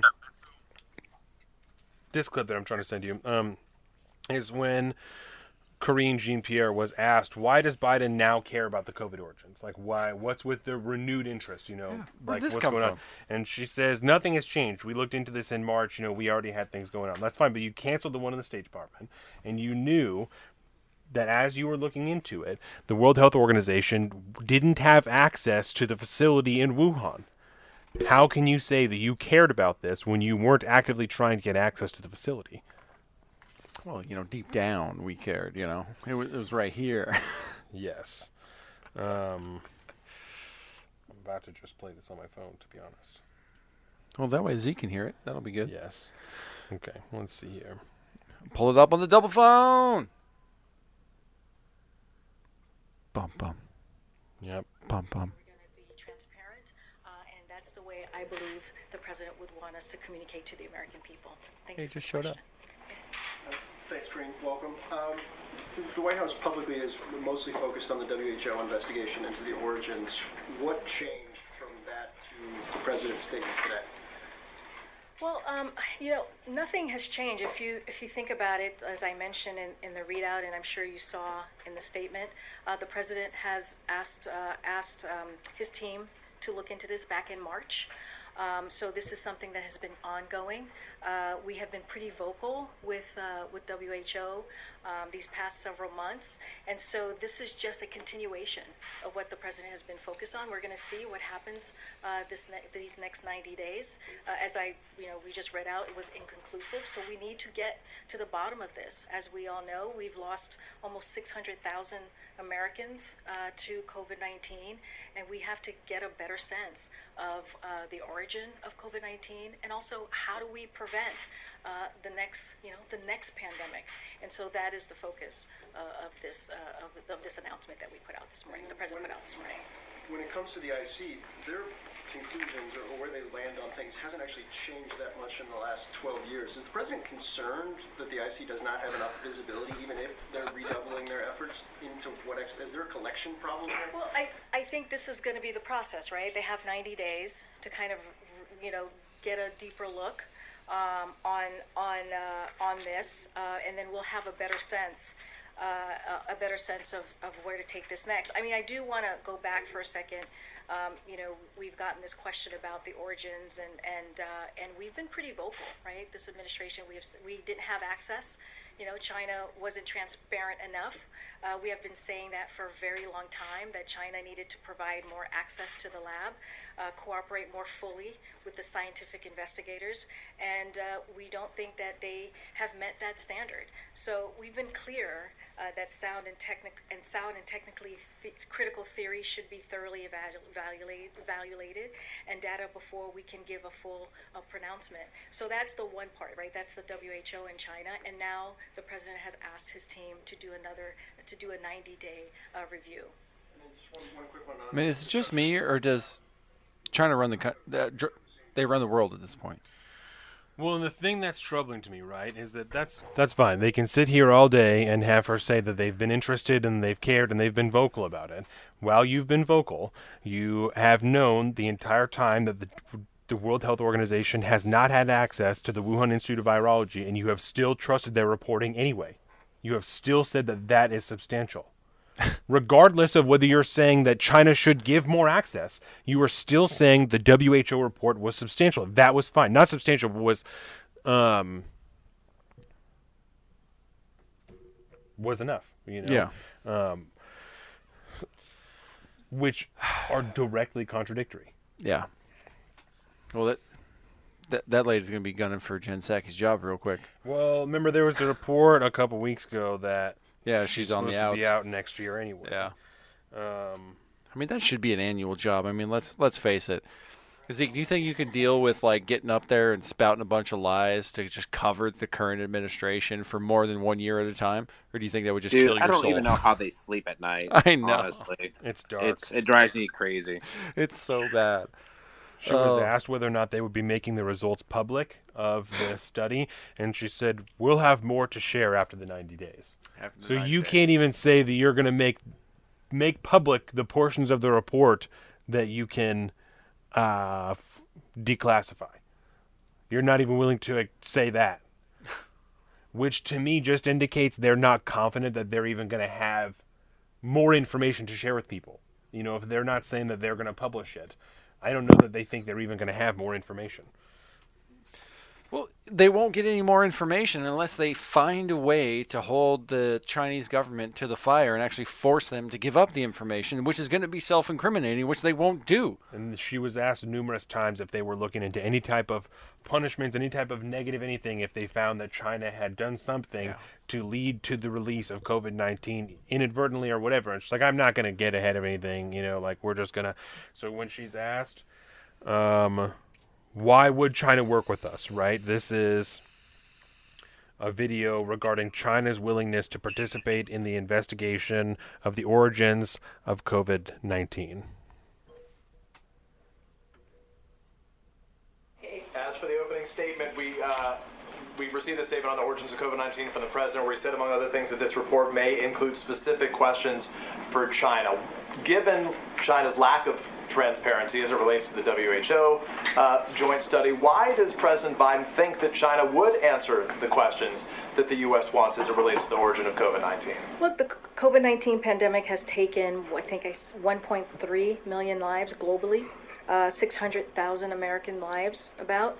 Uh, and it's imperative that we get to the bottom of just where the pandemic originated, not just for the purposes of understanding this pandemic, but the pandemics to come, as I've, I've already kind of alluded to. Um, and so this is something that we're going to you know, continue to have conversations on. This is a global effort. It's not just United States alone as we're working with the WHO. Uh, this is our process here with the 90 day uh, that I just mentioned review. Uh, but we're just going to continue to work with WHO.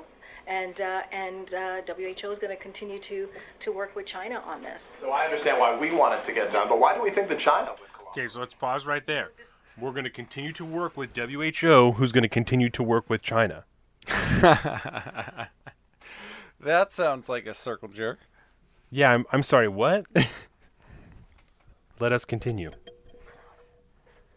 This, uh, this is something that you have to ask the Chinese government, right? This is something that should be important. Let's let's go back so we can get uh, that I just mentioned review, uh, but we're just going to continue to work with WHO, and uh, and uh, WHO is going to continue to to work with China on this. So I understand why we want it to get done, but why do we think that China would cooperate?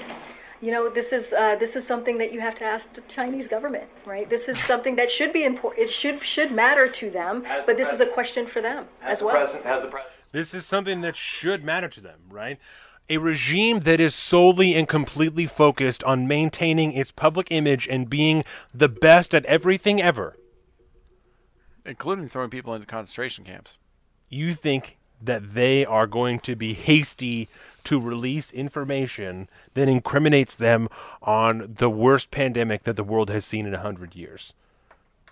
Hmm. That seems likely. That's something you'll have to ask the Chinese government. What the fuck does that even mean? I'm asking my government, thank you very much. I'm asking you, why do you think they would help us? We don't. You have to ask China. Yeah, and that's that is code for we don't. so now that we're We got, got a any more? Yeah, a little bit left in this clip here. Let's do it. Oh, This is something that should be important. It should should matter to them, but this is a question for them Has as the, well. president, has the president specifically asked or made this ask of President Xi of China for their cooperation in this effort? I'm not. I'm not going to go into uh, details of private conversation that the president uh, may, may have may have had with the with President Xi. Uh, All I can say today is that we're going to do this 90-day review, and uh, this is what the president asked for, and we'll see where it takes us. If not the president, has the White House made this ask of the Chinese government more broadly? Again, I don't have anything uh, anything to preview for you of that. So not only not only has the federal government not directly requested that the Chinese government participate in the investigation to find out the origins of COVID-19, but the president who's supposedly super good friends with Xi Jinping has not spoken to him any of the times they've spoken since he's been president and So- said, "Hey, will you just fucking please participate in what's going on here? Just let us, I don't know, maybe a person or two into the lab so we can try and look into what's going on here." They really care. It's super important, right? They they definitely should care. They're pulling all levers of government to make sure that Yeah. we can find out what the origins are. This is insanity. You know, I'll put it in the words of our illustrious president Joseph Biden. Just cultural differences. Oh yeah. Yeah, you know, I mean, you know, some people are dictators, some people are democracies. You know, I wish I could be a dictator, but that's all right. We're in, we're in a democracy, so it's fine. So I have one more clip, um, I Okay. think, and You know, especially since Zeke's been gone for so long. Yes. After you intake all of this, Zeke, um, are you able to hear those clips all right? Yeah, I'm able to hear them just fine. Okay. Um, let's get Zeke's like full take on like everything the Biden administration is spitting out right now. Like, Am I unloading that too make- much on you? Feel free to make interrupt at any time, Zeke. No, no. I mean, I've the only thing I, I'm I I've just come to the consensus is that he's just a fucking cuck at this point. He's a cuck for China. I'm clapping. So I'm clapping. She gets pressed on. Bad day to be the assistant press secretary, man. Bad day. Word. Yeah, so she gets pressed on the timing of the investigation into COVID, right? Because she says nothing has shifted. Like we've been, we've felt very important, or we've we felt this is very important the entire time, right? Mm. So in this clip, she gets pressed on that a little bit, and we'll. Hey, thank you. Uh, welcome. Um, I wanted to follow up a little bit on, on Phil's question about what had changed on the COVID, uh, on the China lab situation, and some of the other questions as well. It seems to me, despite your response to Phil, that it's clear that at least two things have changed, right? One is that Jen uh, spent much of the last week uh, in response to these questions focusing entirely on international investigations led by the WHO and dismissing the idea uh, raised by a lot of us in the room ab- about why not have the United States conduct its own investigation. And she continually referred back to the WHO as the proper place for this. So it seems like it has, there has been a change. There also seems like there's been a change in the president's view of the possibility of a lab accident. I mean, this the statement seems to elevate that possibility and give it more credence. At least, you know, not saying that that it that it's certain, but that it at least deserves has the credence that deserves a kind of full full investigation. And so, I guess uh, trying to get at the question some others have asked is like, what has changed in those two things? Why? What was it that brought the president and this White House to a different place now than it's than it's been even just in the recent I mean, Michael, I I would say to you, this is something that was ongoing, right? This was this this is something that has been going on um, since March. Uh, so this is not a change. This is uh, this is uh, you know something like I said that's been ongoing. What has changed is he wants to give another another 90 days uh, to dig a little deeper, to double down. Uh, I see to double down their efforts, and that is what he's asking for. Um, but you know, I said this earlier. You know, the WHO doing their thing and the IC doing what they're doing currently is not mutually exclusive, right? This is something that could happen at the same time, um, and so you know, at, at the end of the day, we are committed to throwing everything we have at this pandemic, both domestically and internationally. Uh, that's why we've been so strong at ensuring that the WHO gets what it needs for a thorough, independent investigation, and that's why we're also devoting U.S. resources to learn more about it. And I'm just I won't I don't want to beat the dead horse. And it's not fair to ask you to answer for Jen, but like then why was why was this White House so dismissive of the idea of a of a of, a, of an independent I mean of a, a U.S. led investigation if Yep. the president was already interested in that kind of investigation before that that No, seems but I- to be I, I mean, Michael, I get your question. You know, you you've been doing this longer than many of us. Um, as you know, we don't you, we don't speak about every everything that's being reviewed. You know, especially as something like this that was actually classified, um, and it takes time to declassify something so that we can uh, share with all of you. Uh, so that's part of it as as well. We're talking about classified information. We're talking about something that the int- intel- intelligence community was working on that we don't normally every time put out there. Thank you, Michael.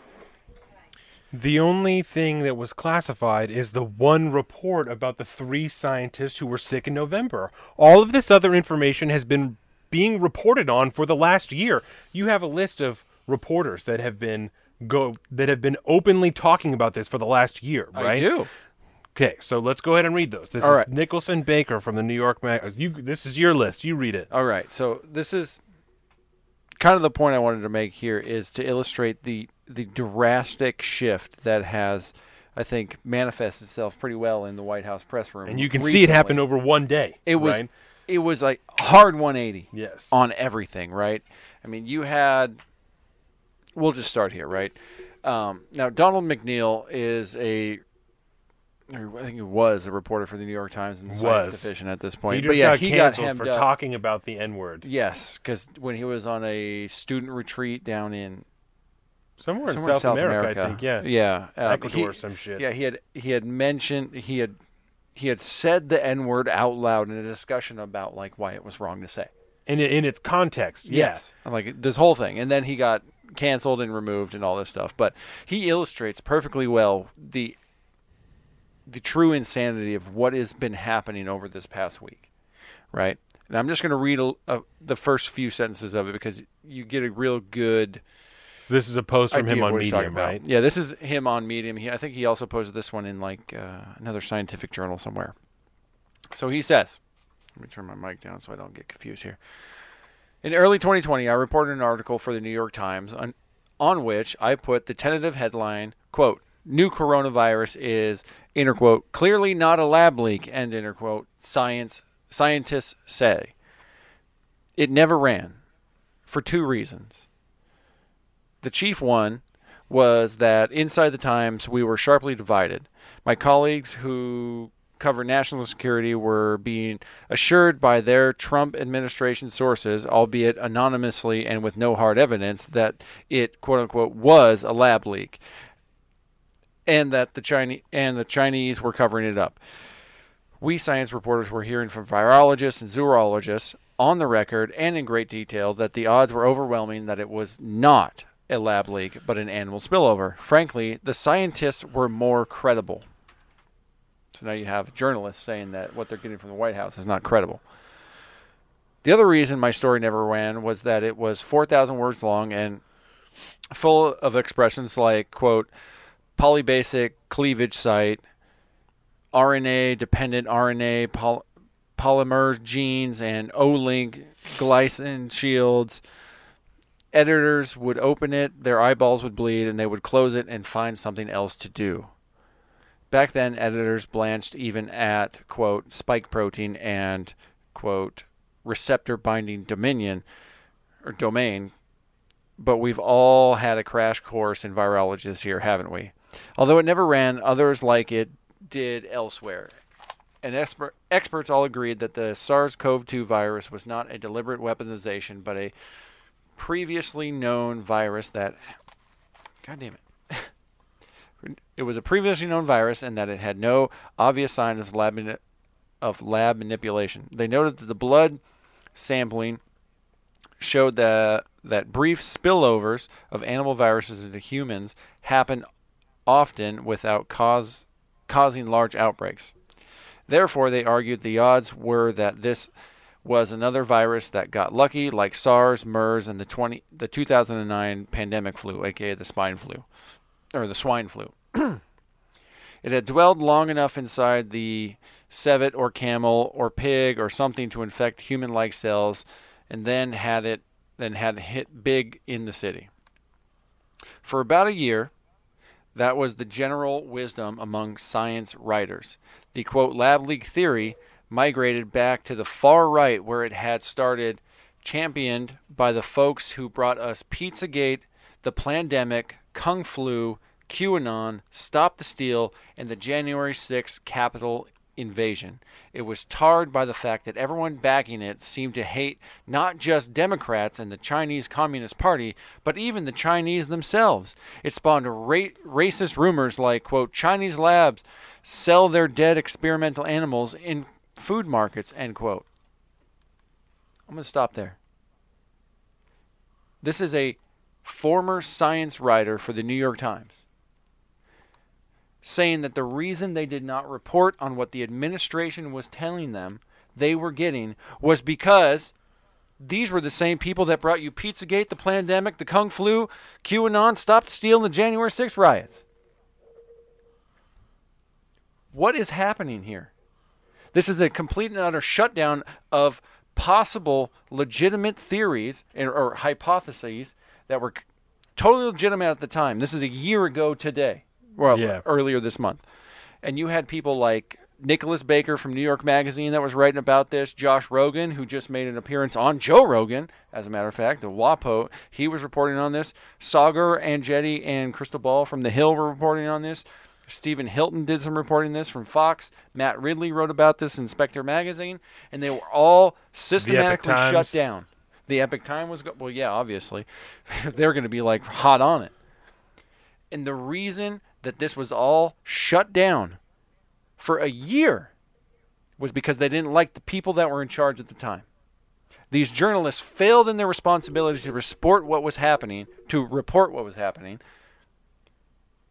How many people died in this country and around the world because the simple idea that you would entertain a totally legitimate hypothesis was shut down because they didn't like the people that it was coming from. How many people died? How earlier could we have re- released the DNA sequencing or RNA sequencing for the vaccine and could have had a vaccine earlier? How many Right. people's lives could have been saved because of this? Because these people were so infatuated with Orange Man bad, and they had Trump derangement syndrome so fucking bad that they ended up hushing all these stories and killing an unknown amount of people. Am I off base for saying that? Nope. I don't think so. And it, I mean, it's it's these reporters. I mean, there is article after article now coming out this week of all these people that were like, "Oh no, poo poo, this is all bullshit. It's all just coming from Trump. It's all just nonsense. It's xenophobic, racism, blah blah blah blah blah." And now they're like, "Oh well, here's why we didn't report it. It's because Orange Man bad. It's because the far right was leading these conversations. Blah blah blah blah blah." It's disgusting. And this is what we've had to deal with over the last year. It's what we're still dealing with now. And we're watching this. We're breaking our necks at the whiplash at the 180 turnaround from the White House now. Because they can't hide it anymore. It's out there. It pisses me off. It really pisses me. We've gone through so much crap over this last year and a half because of this nonsense. And we couldn't even have a legitimate conversation from the beginning. And the man leading the charge, Dr. Fauci, he's the one that was supporting the funding for the research. He's lied he the was he lied about the masks in the beginning. He's been lying to us all this entire time. And we we're still lighting candles to him. We're still praising his words at every step. Right. Because as we just talked about, when he said a year ago that there was no evidence that it was even None possible that whatsoever. this could come out. It would not lab. even entertain the idea. He knew at that time that he had already funded the research that made something like this possible. Yes. And there is so much more going on behind that. I mean, that that is just a real quick skimming the surface of what has been happening. I mean, we thought Cuomo was bad. We thought Gretchen Whitmer was bad. Fauci is exponentially worse than that. and we still sing his praises every day. He shows up on network television 10 times a day. And he is probably single handedly responsible for at least a half a million deaths in the United States. Because he did not act when he knew what was going on. Just like he lied to us about masks, he lied to us about the origins of COVID. He's out there throwing first pitches and shit. Piece of shit. That's exactly what he is. Every miserable the amount of time you had to wear a mask, like all of the all the consequences of having to deal with this pandemic, you can more or less lay on his feet. For one, he approved the funding and was a big proponent of this entire concept of you know um, gain of function research, which led to the create what might have led to the creation and accidental leak of this virus. I, is anybody going to be held accountable? Is anybody? We can't even hold the Chinese government accountable and actually get the actual information about the pandemic that has killed over a million people worldwide. And there's going to be no con- what are these sanctions? We're going to have some economic sanctions. Woo, big deal. I mean, I'm not I'm not for war with China, but I don't know what else you, I don't know what you do. It's like you, you either go to war or you sanction people. That's like the thing these days. I don't know what else you do about it. Because this is it's it's not going to go this is going to happen again. Unless something changes, this is going to happen again and it might be airborne Ebola next time. I'm a little I'm a little upset. no, that that's a clip, baby. Uh, so Zeke, where are you at, buddy? Where are you at? What do you mean? Considering my my latest diatribe, give me your thoughts. I mean, I'm I'm I'm wholly on board with pretty much everything you just said there. I mean, I don't think. I mean, he is he resigning or is he getting fired? Like, which which one is it? He needs to be fired yesterday. He needs to be fired. Trump should have fired him when he had the chance. He should have taken the Right. political flack, and he should have fired his ass back then because he's been lying to us ever since. Mm-hmm. But well, well, I think I rem- what I what I why I was asking that was because I thought I heard uh, somewhere that he was stepping down or some shit. Oh, I would not be surprised. Duck, duck, go that shit Let right me- now. Yeah, let me duck, duck, go that. Don't Google it, baby. Yeah, I, I would I would actually be like, no, you're not resigning. Like we're doing an investigation on you, but uh, based on how Biden's performing, I, I don't see it happening. Calls for Fauci to resign. Lawmakers call for Fauci to resign. New York Post, Fauci facing GOP calls for resignation. Looks like they're Middle calling for him to resign. Oh, they're they're calling for resignation. About so damn he's- time. He's, still. Man, oh. the Oh. minute he was obstructionist at all, the minute he flip flopped at all, indicated that for one, either he didn't know what the hell he was doing, or it, it had some kind of hidden malice behind it, and he Or should have been fired on the spot. yeah. The minute There was- it came out there- that he were- there lied about red masks, flags. sorry, you got to go. Yeah. But no, it's all right. We're lighting voted fucking candles to him. fucking crazy. And we're not. I I can almost guarantee you, we're not going to hold China accountable. We just oh. won't. There's just too. There's just too much. I don't. I don't know. I don't know what you do about that. I'm, I'm, I'm almost positive they have. They're too big to I'll fail. go out and say that they they have too much political dirt on our on our president. Oh yeah. Probably on Kamala Harris. Well, and and what's what's the adequate punishment or reparations for the negligence that led to the death of millions of people around the globe? You know, half a million people in America have died from No, COVID. that's that's died that's with the COVID. question, isn't it? How do well, like what is the punishment for that? Yeah. Well, I mean, shit. I don't want I don't want their money, and I don't want to be the one that says "Yeah, I want this regime to like change because that's kind of what we were trying to do with Syria, but um, it's it's it's kind of a tricky thing. I I just I don't want their money, but I do think something needs to Something's got to happen. something gotta needs give to us happen, and they do need to be held accountable. Yeah. And at this point, we're willing to accept an a legitimate open investigation, and that's all that we would ask for. I mean, and and we can't even get that.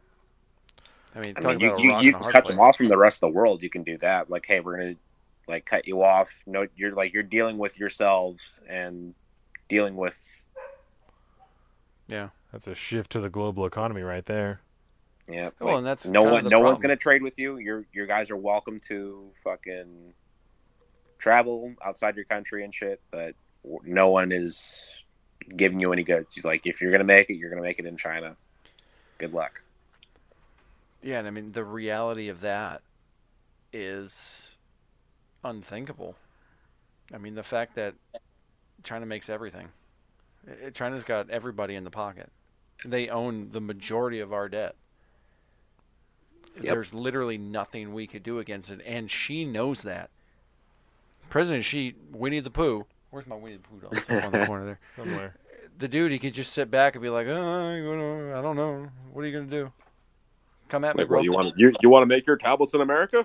Yeah. All right. Good luck. yeah. Who's nobody's how hmm. But that's tough that's- problem. It's the only thing I can think of because I don't want to take part in a regime change. I don't want their money. I don't. It's it, it's Not to mention, I don't think it's a war we could win. You're, you're right. I mean, according to a statistic I just read, like they they have a bigger military presence than we do now. Wow. Not that I think they're cap- as capable as we are, but Yeah. they are quantifiably bigger. And you know what the really sad thing is? We did this. Who was it that led the charge to open up China? Richard Nixon? Was it hit? Was it Nixon? I'm fr- I mean, it was definitely the United States and Yeah, oh, yeah. you know, Richard through the Nixon was the first president to visit China, like Yeah. you know, in however long. Yeah. We we did this to ourselves. We built China to what it is today, and I don't know what we do about that, man. Really One of the other things that concerns me, and this is kind of like a deep thing, um, is the hopelessness that is instilled by these reporters acknowledging they were unable to wade through the bullshit to see the facts, right?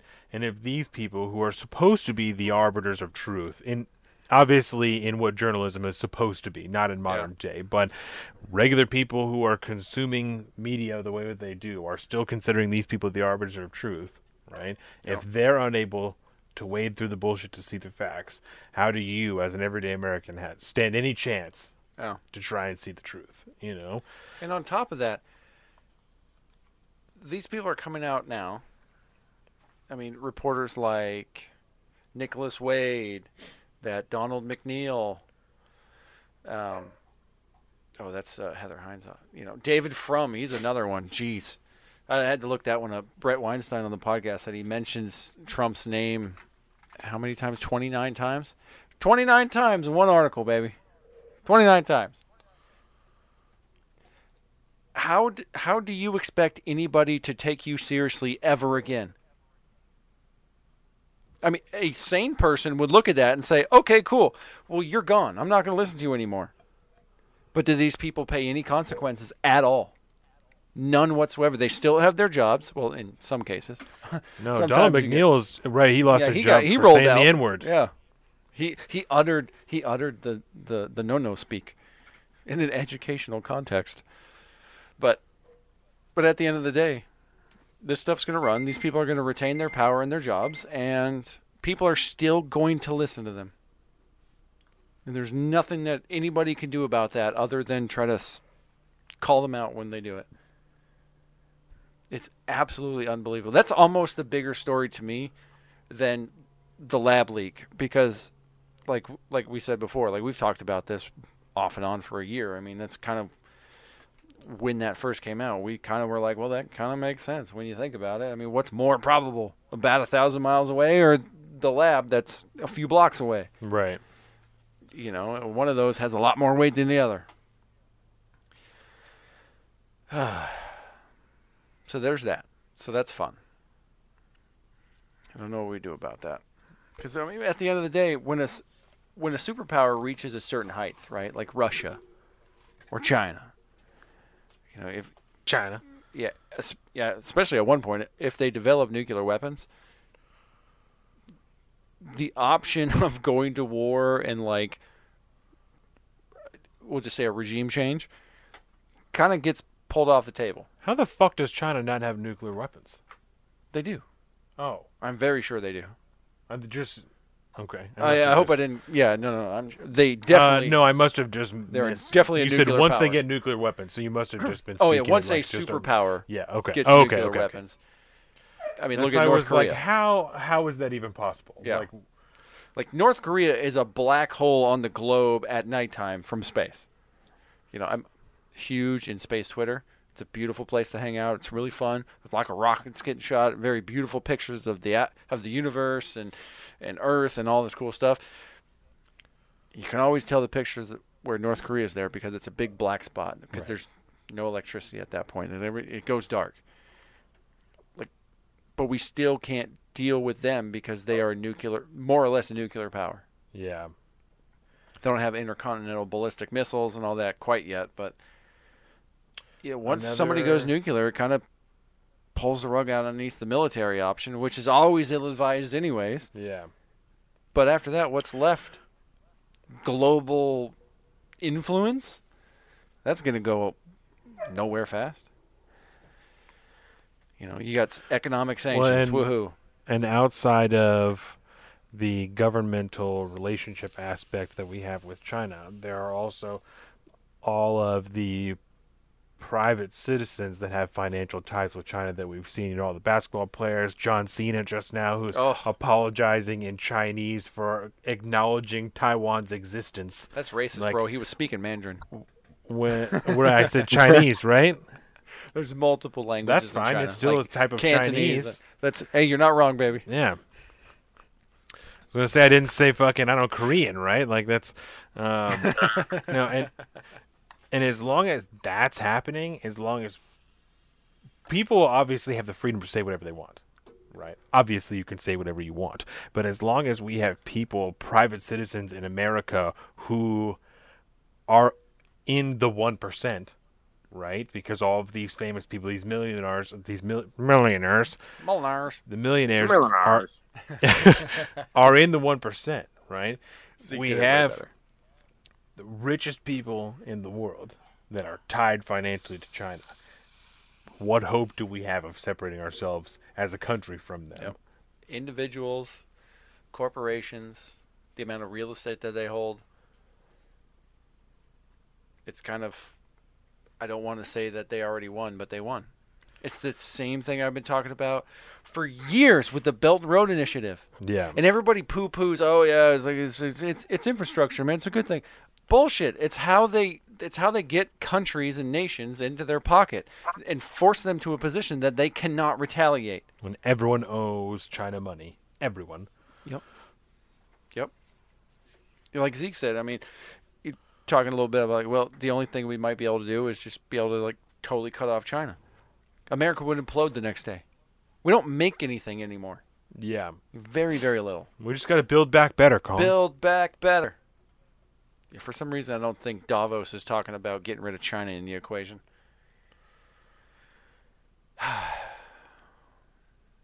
It's been tough, man. So It's we'll see tough. what happens in 85 days Yep. or uh, 88 days. Yeah. Yeah, I'm sure some, some uh, world altering data will come out. Well, you don't trust Big Daddy government? Uh, I don't trust China. Donald Trump no trust China. China is asshole. Yeah. Remember that clip? China walked in and took over a f- the free nation of Hong Kong, and nobody said shit. People got kicked out of basketball games in America for holding Yes. signs that said "Free Hong Kong." China took Yes. over free Hong Kong, and the world watched it happen. While Hong Kong citizens held American flags and begged for our, our assistance, we kicked private citizens out for asking our government. Yeah, you, to and we, and we Kong. think that we're going to get answers on COVID. They took over a free country. Well, to, to all be they had to fair, do- did, didn't to the be fair. U.S. watch uh, Russia annex one of those countries? Was it Croatia or something? Crimea. Yeah. Oh yeah. And we're like, hey, don't do that. Like, It's oh no, oh, well, too late. Doesn't involve us directly. Like that's that's like. Well, the one thing Ukraine is like, hey, what the fuck? We're starting to draft and shit. We're about to get invaded again, man. Come on. And Biden's like, um, pull the ships back from the Black Sea. Don't don't go over there. The have you ever seen? I'll ask Zeke this first. Have you ever seen uh, Man in the High Castle on Amazon or read the books? No, I have not. Do you know the premise? No. What about you, Don? I watched Man in the High Castle when it was like a three part series. Oh. Before it was like a full on series. Yeah, it was like a TV movie or whatever. So the the book. So I've seen like the first three episodes. Okay, the book's way better, obviously, but Obviously. basically the premise is it's it's post World War II, America lost, and the country's kind of split into Nazi Germany owns one side and the Imperial Japanese, no, on the other side. I can foresee a future where something very similar happens, but Russia owns one side and China owns the other side. I, don't, I don't see if we cannot act against something like a pandemic and try to hold people accountable here. We don't hold them accountable for usurping an entire free nation's uh, existence. I don't know how we can stop them from doing anything else. It kind of paves the road. It's a bad precedent to set. You know, who knows? I'm, I'm, I might just be, you know, doomsaying over here, and I might be totally off base, and nothing will happen. No, But as f- for for me, um, I'm at a point where I just I got to think um, because, like I said, I don't know what you do about that. Yeah. Um, and options are limited. It feels. I don't know how anybody. I already said it. I don't know what the repercussions for that are. I don't know how you ask China to pay for that. I don't know what would be equal. I don't know how you pay for five million lives or whatever around Yeah. the globe. You know, five hundred thousand people in America, several million people around the globe. I don't. I don't know. I've never seen anything like that. I've never heard of anything like that. Yeah. And you're not only talking about negligence in handling materials that potentially led to the coronavirus and negligence that led to its leaking, but then also trying to cover it up for several weeks immediately afterwards. And then the human rights abuses on your own people during that pandemic of welding people into their own homes and things like that is I don't know what you do about that, especially in the age of 21, 2021 where America is trying to not be the world's daddy anymore. Yeah. You know? We're That's trying to kind of rip ourselves in two. even amongst Republicans, that's kind of the newer ideology of like we need to stop getting involved in all of this shit. China is a huge adversary. I don't know what you do about that. When our other biggest adversary, Russia, is teamed up with them, you know what I'm saying? I don't know. They're know just what you like, go that. ahead, China. You go ahead, do what you do. we'll be right here, ready to move. When some of our other allies in the EU, Germany, you know, with Nord Stream 2, now they're even more tied to Russia. Like, we're losing connections with these places Yeah. for, you know, one reason or another. You know, I give him a lot of shit. When Tim Pool always talks about fourth and fifth generational generational warfare. This is what it is. You're making other nations subservient and dependent on you to the point that they can't fight back even if they want to. Yeah. For one reason or another. It's like the ultimate in uh, perversion of the the Bismarckian model where you get all the nations so tied up together that nobody can ever go to war again. Obviously, didn't work out very well, but I think the same concept exists, and China's been playing the slow game this whole time, and it should be a surprise to nobody. Yeah, it really shouldn't. And the most disgusting thing, like I said, is we we did this. I mean, after World War One, right? What ended World War One? Part of that it was the the Bolsheviks in Russia overthrowing the Tsar and oh, don't do this to me. I the rise of communism. okay. World War II came up. We were fighting fascism. Okay. Fascism is pretty easy to find because there's a fascist and you can kill him. Okay. Did that, done that. Communism not so easy to kill. Korea, Vietnam fought over the spread of communism. Right. Same battles going on. It never ended. It's still going on now. Yeah. And in the end, I can't come to any determination other than the fact that they're gonna win. Well, I don't. I don't know about that. I mean, that's fine if that's what you. I mean, think, the but- ideology has infested itself in every single institution in the United States at this point, including the United States military. It's just clothed in something else. But this is another conversation. I I'm think that's just a far little off. bit too nihilistic for me. Thank you. I need some help here. uh, Do you so anyways, have any there's that. closing thoughts on China, Zeke? 'Cause I don't want to Um, hear Colin talk about it anymore. I didn't want to bring the room down, bro. I'm sorry. No, no, it's uh, it's fine. It's uh, I mean, before we got on the show, I, I didn't have a whole lot of of notes to to come in, so I don't really have a whole lot to say on the on the matter. Word. I feel like we've we've covered a lot of ground there. I apologize if I went on too many diatribes there. No. No, no. I told you. I, I'm at the point that I have to think. I don't know. Yeah. I don't. This is we have not talked it to death, but talked it to the point that I don't know anymore. Yeah. And I have to just do serious thinking. It's the same thing as the police unions. Like Yeah. I, I have. That's another thing that I don't Intake, know. process. Yeah. And that's it's rare. I'm sure that it's throwing you off a little bit because it's rare that these moments happen for me on the show where I'm at a point that I'm like, I don't know. I'm actually kind of proud. And It's it's, a point of happened twice. It's happened I'm proud twice that in I, one I episode. I'm proud that I got you to think like that. Yeah. Yeah, no, and it's happened twice in one episode. So I've come to the point. Yeah, congratulations to both of you, uh, because you, it's it's a rarity. Uh, but yeah, with the and I'm not trying to be like I always have something to say, but No, no, no. I, I but you are a very I deep spend- thinking individual. I spend enough time, not enough. I spend an inordinate amount of time just thinking. You know, just letting my brain go, just running through lines of logic, thought process. So We just uh, filled your calendar, baby. yeah, no. So it's rare that it happens, especially rare that it happens on the show. Um, but it ju- I'm happy about it It because just illustrates the importance, really, right? and it also indicates to me that I have many more conversations to have with many more people Mhm. about these topics so that I can try and get some more input, some more ideas, um, and parse through that because I don't know that much about it, you know? Um, it's very interesting.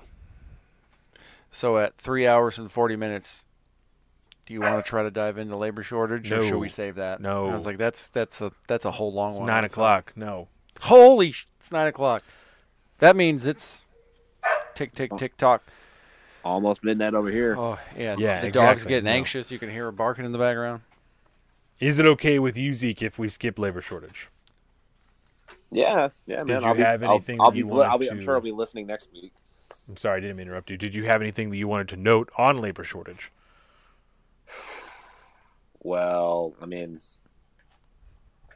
are we talking about people not wanting to work? That's a little bit of that. Um, I used labor shortage as an umbrella term because there are a bunch of different ways to look at it, and obviously some people are arguing there isn't a labor shortage, and some people are arguing there are, and so that's just kind of the tag that I gave it. Um, so it's kind of a it's kind of a big topic.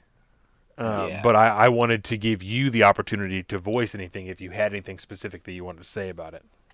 Mm, I mean, if we're going under the the pretense that there are uh, no jobs, then um, it's just it's a load of bullshit. Like they're out here, they they can't seem to get enough people, and people just don't want to work. And um without getting too in depth, if, if people don't pick up work soon, pe- uh, these companies are going to be forced to automate these jobs away and uh, you know, then your jobs are really going to go bye bye. Right. Yep. Desperation is the mother of true invention. and the so, I think complacency. that's a very true point and of all of the articles that I've read on either side that's been one point that's been consistent these jobs that people are turning down are the jobs that are automatable these are the jobs that are likely to go away if the wage offerings don't go up on them because the margins are where they are you know Yep. that there are in a lot of times in some instances whatever however you want to quantify it there are some jobs that are not meant to sustain you for 40 years in the same position Yes. you know those jobs a lot of times are low skill low wage jobs that are meant for young people in the beginning of the workforce who are then going to move up move on to bigger and better things not for you to stay at for 40 years and expect to sustain the growth of your life Yeah. those are the jobs that are easily automatable. You know, we, you're the one I think that first brought up the burger machine at McDonald's. Yeah, and they baby. turned it off because it was too productive. It was making too many burgers. Yes. You know, they're like, well, we got to turn it off, or we have to fire another person, and we- we can't just fire somebody because this is the first time this has happened. It's like, whoa. Now, if you have entire restaurants that have to, the Burger King in Bremerton has limited hours because they have limited staff. The Burger King in Poulsbo was closed for over a week because they didn't have enough staff to operate. Yeah, I think it's very interesting. Yeah. I think maybe maybe we should do something crazy. I don't want to commit to this, so I'm just going to throw it out as an idea. But during the double header next week, We're going to be on the lake. Just so we you are going to be on the lake. We should probably not do that because we want to do a lake special. Nice. We'll talk about it soon. Maybe I'll get squirrely this weekend. Turns I don't I'm not think going anywhere this this problem weekend. is going away.